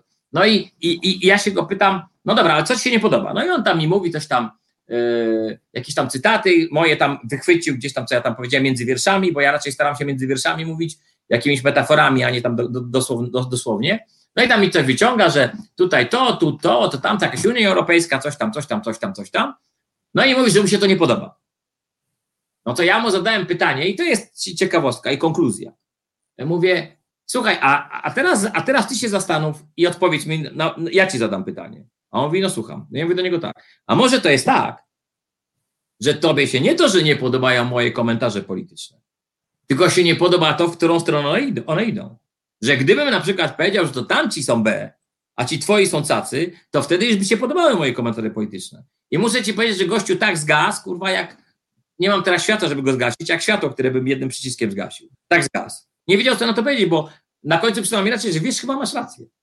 Nie pomyślałem o tym, że gdybyś mówił jakby to, co ja uważam i w tą stronę, którą ja tutaj e, popieram, podzielam i w ogóle hurra, no to wtedy, To było okej. no wtedy było ok. Ja właśnie powiedziałem, no to nad tym się kolego zastanów. Czy to nie jest problem tego, że ja mówię coś o polityce, czy to tobie się nie podoba to, co ja mówię? Bo to jest różnica. Jeżeli nie podoba ci się, to, że mówię o polityce, okej, masz do tego prawo, od muzyki nie wymagasz polityki. Ale tak jak powiedziałem, to polityka wpierdziela się do muzyki, a muzyka reaguje, a nie odwrotnie. To nie muzyka atakuje polityków, a oni potem reagują. Odwrotnie. I sytuacja jest taka, że, że i, i pamiętam taką rozmowę, więc zdarzają się takie rozmowy czasami. Też pamiętam na e, którymś koncercie zaśpiewałem utwór Judasz. I tam, I tam nagle zacząłem rzucać imionami, że, że teraz piosenka, że tam nie, e, nie że, że, że nigdy nie wiesz, co naprzeciwko ciebie stoi. No tak, taką tak sobie wymyśliłem zapowiedź, to była w Radomiu bodajże. Nigdy nie wiesz, co naprzeciwko stoi. Czy stoi naprzeciwko ciebie Piotr, Łukasz, Jarosław, czy coś tam. No i odpadło słowo, właśnie jakieś tam imię, e, które się gościowi najwyraźniej nie spodobało. I właśnie tak ja domniemuję. No i mówię, a to okazuje się, że to Judasz, no bo ta piosenka się nazywa Judasz. No to koleś przez całą piosenkę mi tam faki pokazywał, no i potem po koncercie do mnie podszedł, ja mówię, na, znaczy on podszedł tam, że chciał wyjaśnić sprawę, bo, no bo jak ja wymieniam imiona, to wymieniałem tego, a nie wymieniam tamtego. I, i, i znowu, a ja mówię, a gdybym wymienił tamtego, a nie tego, było też, a też byś hejtował? Nie. No nie, no czyli, czyli nie chodzi o to, że się muzyk angażuje w politykę, to źle. Źle jest, jak się angażuje nie po mojej myśli. A to jest o tyle chujowe, że to nie Chiny, że wszyscy tak samo myślimy. Ja nie wykluczam gościa, który przychodzi na mój koncert i popiera, popiera e, generała, czy popiera e, dyktatora. To Jego problem, jego wybór życiowy. Ja mam taki. Natomiast, e, natomiast ja go toleruję, ja szanuję jego poglądy, nie jest w stanie pewnie mnie przekonać, ale ja nie zamierzam go przekonać do swoich. Natomiast, natomiast wydaje mi się, że to takie spory się dzieją. Jak, odpowiadając wprost na Twoje pytanie, są tego typu spory. Czyli jeżeli się powiesz o polityce nie pomyśli danego delikwenta, to to jest B. Ale gdybyś mówił po jego myśli, to było cacy. No tak, tak, bo to jest takie jakby bardzo proste, nie? Rozwiązanie. E, e, Pokaż ten obraz, bo, bo ja już wiem, co tam jest na tym obrazie. to jest rozwiązanie egoistyczne, a nie proste. Tak jest, ale pokaż ten obraz, który tam jest, bo ja go widziałem, bo przed, bo tu Państwo pytają, e, zobaczcie jaka scena, rozumiecie, sama, sama przyjemność, gdzie to było, co to jest? To jest, to jest, jak wiesz, ja kiedyś pamiętam, jak jeździłem do babci i tak dalej, to kiedyś, zwłaszcza w małych miasteczkach czy na wsiach, y, często, zresztą do dzisiaj to się jeszcze pojawia, e, pojawiały się Monidło, monidło. Tak, to, a, no Monidło, no dobra, ja to, ja to nawet nie, nie wiedziałem, tak, tak się nazywało, Właśnie dobra. tak- zdjęć, Taki no, był takie kiedyś film Monidło. tak, No i, i, i takie, wiesz, zdjęcie ze ślubu, takie jeszcze szarzałe, tak. pożółkłe, w ramce takiej, wiesz, bajeranckiej i, i, i to, ja bym takiego czegoś nigdy nie powiesił, żeby było jasne. Natomiast ten obraz, to yy, znajomi, którzy byli u nas na weselu, dali nam w prezencie ślubnym. Yy, Bo to jest robione, oni, ja nawet nie wiedziałem po co, oni tam jakiś tam z miesiąc przed ślubem mówią, ty wiesz co, tam byś nam wysłał parę swoich zdjęć za Agatą. Ja mówię, ale po co? Albo ten, albo tam coś tam chcemy zrobić. Ja mówię, no dobra, no i tam wysłałem im parę zdjęć. I im chodziło właśnie o takie jakieś takie, mówi, ale wiesz, takie jakieś fajne, że tam, że jesteście blisko, razem i tak dalej. Ja mówię, no dobra. No i to zdjęcie, Agatka, zaraz zapytam żony, Agatka, Agata, a nie, no nie, Agata nie słyszy, E, ale o ile pamiętam, to to zdjęcie e, pochodzi z nadmorza, no właśnie Agata mi powiedziała dokładnie, gdzie to było robione, koło Szczecina, nie pamiętam, jak się to nazywała tam, Agata, no nie, nie, Jeszcze piękny, piękny, młody tam jesteś, rozumiesz? Bo no nie, Agata nie, nie, nie, nie, nie, ja dalej jestem, ja dalej jestem piękny młody, proszę mi tutaj nie imputować. Natomiast to było zdjęcie gdzieś tam yy, w okolicy Szczecina nad morzem yy, i, i tam, tam, tam znajomi nam zrobili. I to zdjęcie wysłałem. I potem nagle na weselu w prezencie dostaliśmy takie, takie zdjęcie, takie, takie coś. No więc wiesz, jak ktoś już zrobił taki wysiłek, bo to jest malowany ręcznie obraz, nie jakaś tam odbitka ze zdjęcia, jak ktoś zrobi taki wysiłek, jakby poświęcił i dużo czasu i energii dla, dla nas, no to byłoby grzechem ten obraz schować w piwnicy. No i stąd jest. Powiem, powiem, że to jest O. honorowe miejsce, honorowe miejsce w naszym mieszkaniu.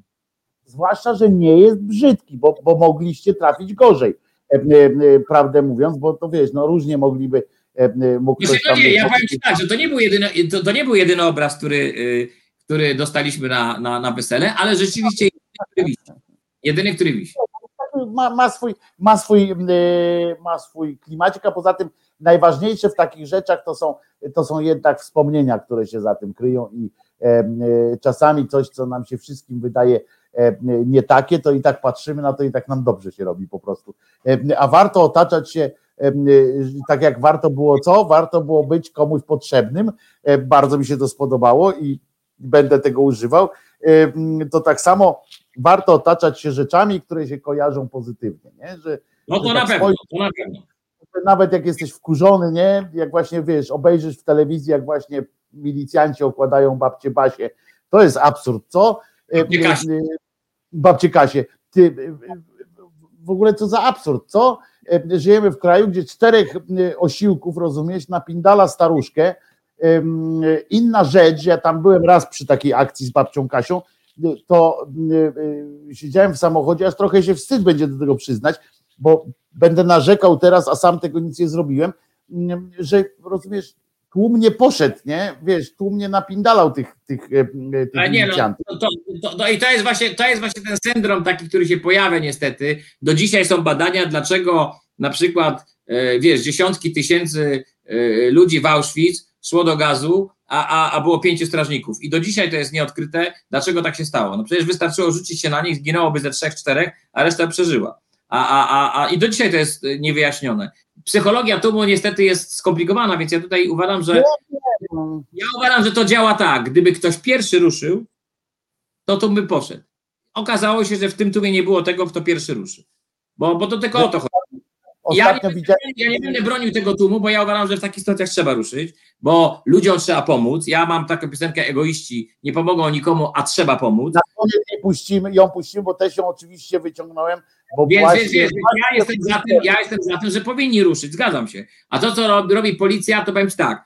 e, oni sobie nawet nie zdają sprawy z tego, jaką wiochę robią, to po pierwsze, ale z drugiej strony myślę, że są też dobierani tak, że sobie nie muszą zdawać sprawy, bo oni sobie z niewielu rzeczy zdają sprawę. A ja myślę, że oni są, są rozpuszczeni po prostu, oni uwierzyli, bo nawet tam ja zauważyłem przemianę u niektórych, którzy się w miarę przyzwoicie zachowywali e, kiedyś, to na pewno mieli jakiś potencjał tam oczywiście, ale został tak umiejętnie rozbudzony ten potencjał e, e, z takiego skurwysyństwa e, e, i ta bezkarność taka, wiesz, to jest to, na czym też mówisz o psychologii tłumu. policja, policja 20 Nie lat, milicja, milicja, to jest milicja. ale milicja 20 lat, 20 lat pracowała na to, rzeczywiście pracowała, uczciwie, żeby nie być milicją.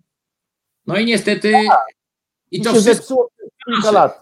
W kamasze, dlatego, bo ja sam pamiętam, że ja już były takie momenty, że ja dostrzegałem różnicę między milicją a policją. Bo jednak wiesz, nawet drogówka, nie drogówka, nawet z paroma tam rozmawiałem, norma, wiesz, za komuny nie było dyskusji. Przechodziłeś przez ulicę, gdzieś tam się zapali, kurwa, chodź tutaj mandat, nie ma dyskusji.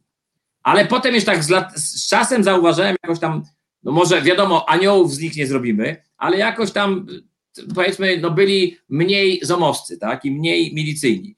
A teraz z powrotem się to zaczyna i to, to, to bez sensu, bez sensu. Taka, nie? Taka hamuwa, byś, to, ta, taka hamuwa jest najgorsza w tym wszystkim. Wiesz, że zobaczyłem taki filmik ostatnio e, u siebie w audycji też puszczałem e, taki filmik, tu babcia Kasia się mówi, nie? A, a oprócz tego taki był filmik, jak e, wiesz, e, nauczycielka w Białym Stoku, nauczycielka pod, podbiega, bo tam wiesz, milicjanci złapali jakiegoś gościa e, e, i ona wiesz, w, w czasie tam manifestacji jakiejś, ona podchodzi do nich, koleżka ją piznął po prostu, wiesz, milicjant, tak odepnął, wiesz, no naprawdę, że wpadła na e, łbem, walnęła głową, walnęła w, w ten, w krawężnik, e, kręgosłup jej coś się stało, Tam, zęba tam to widziałem.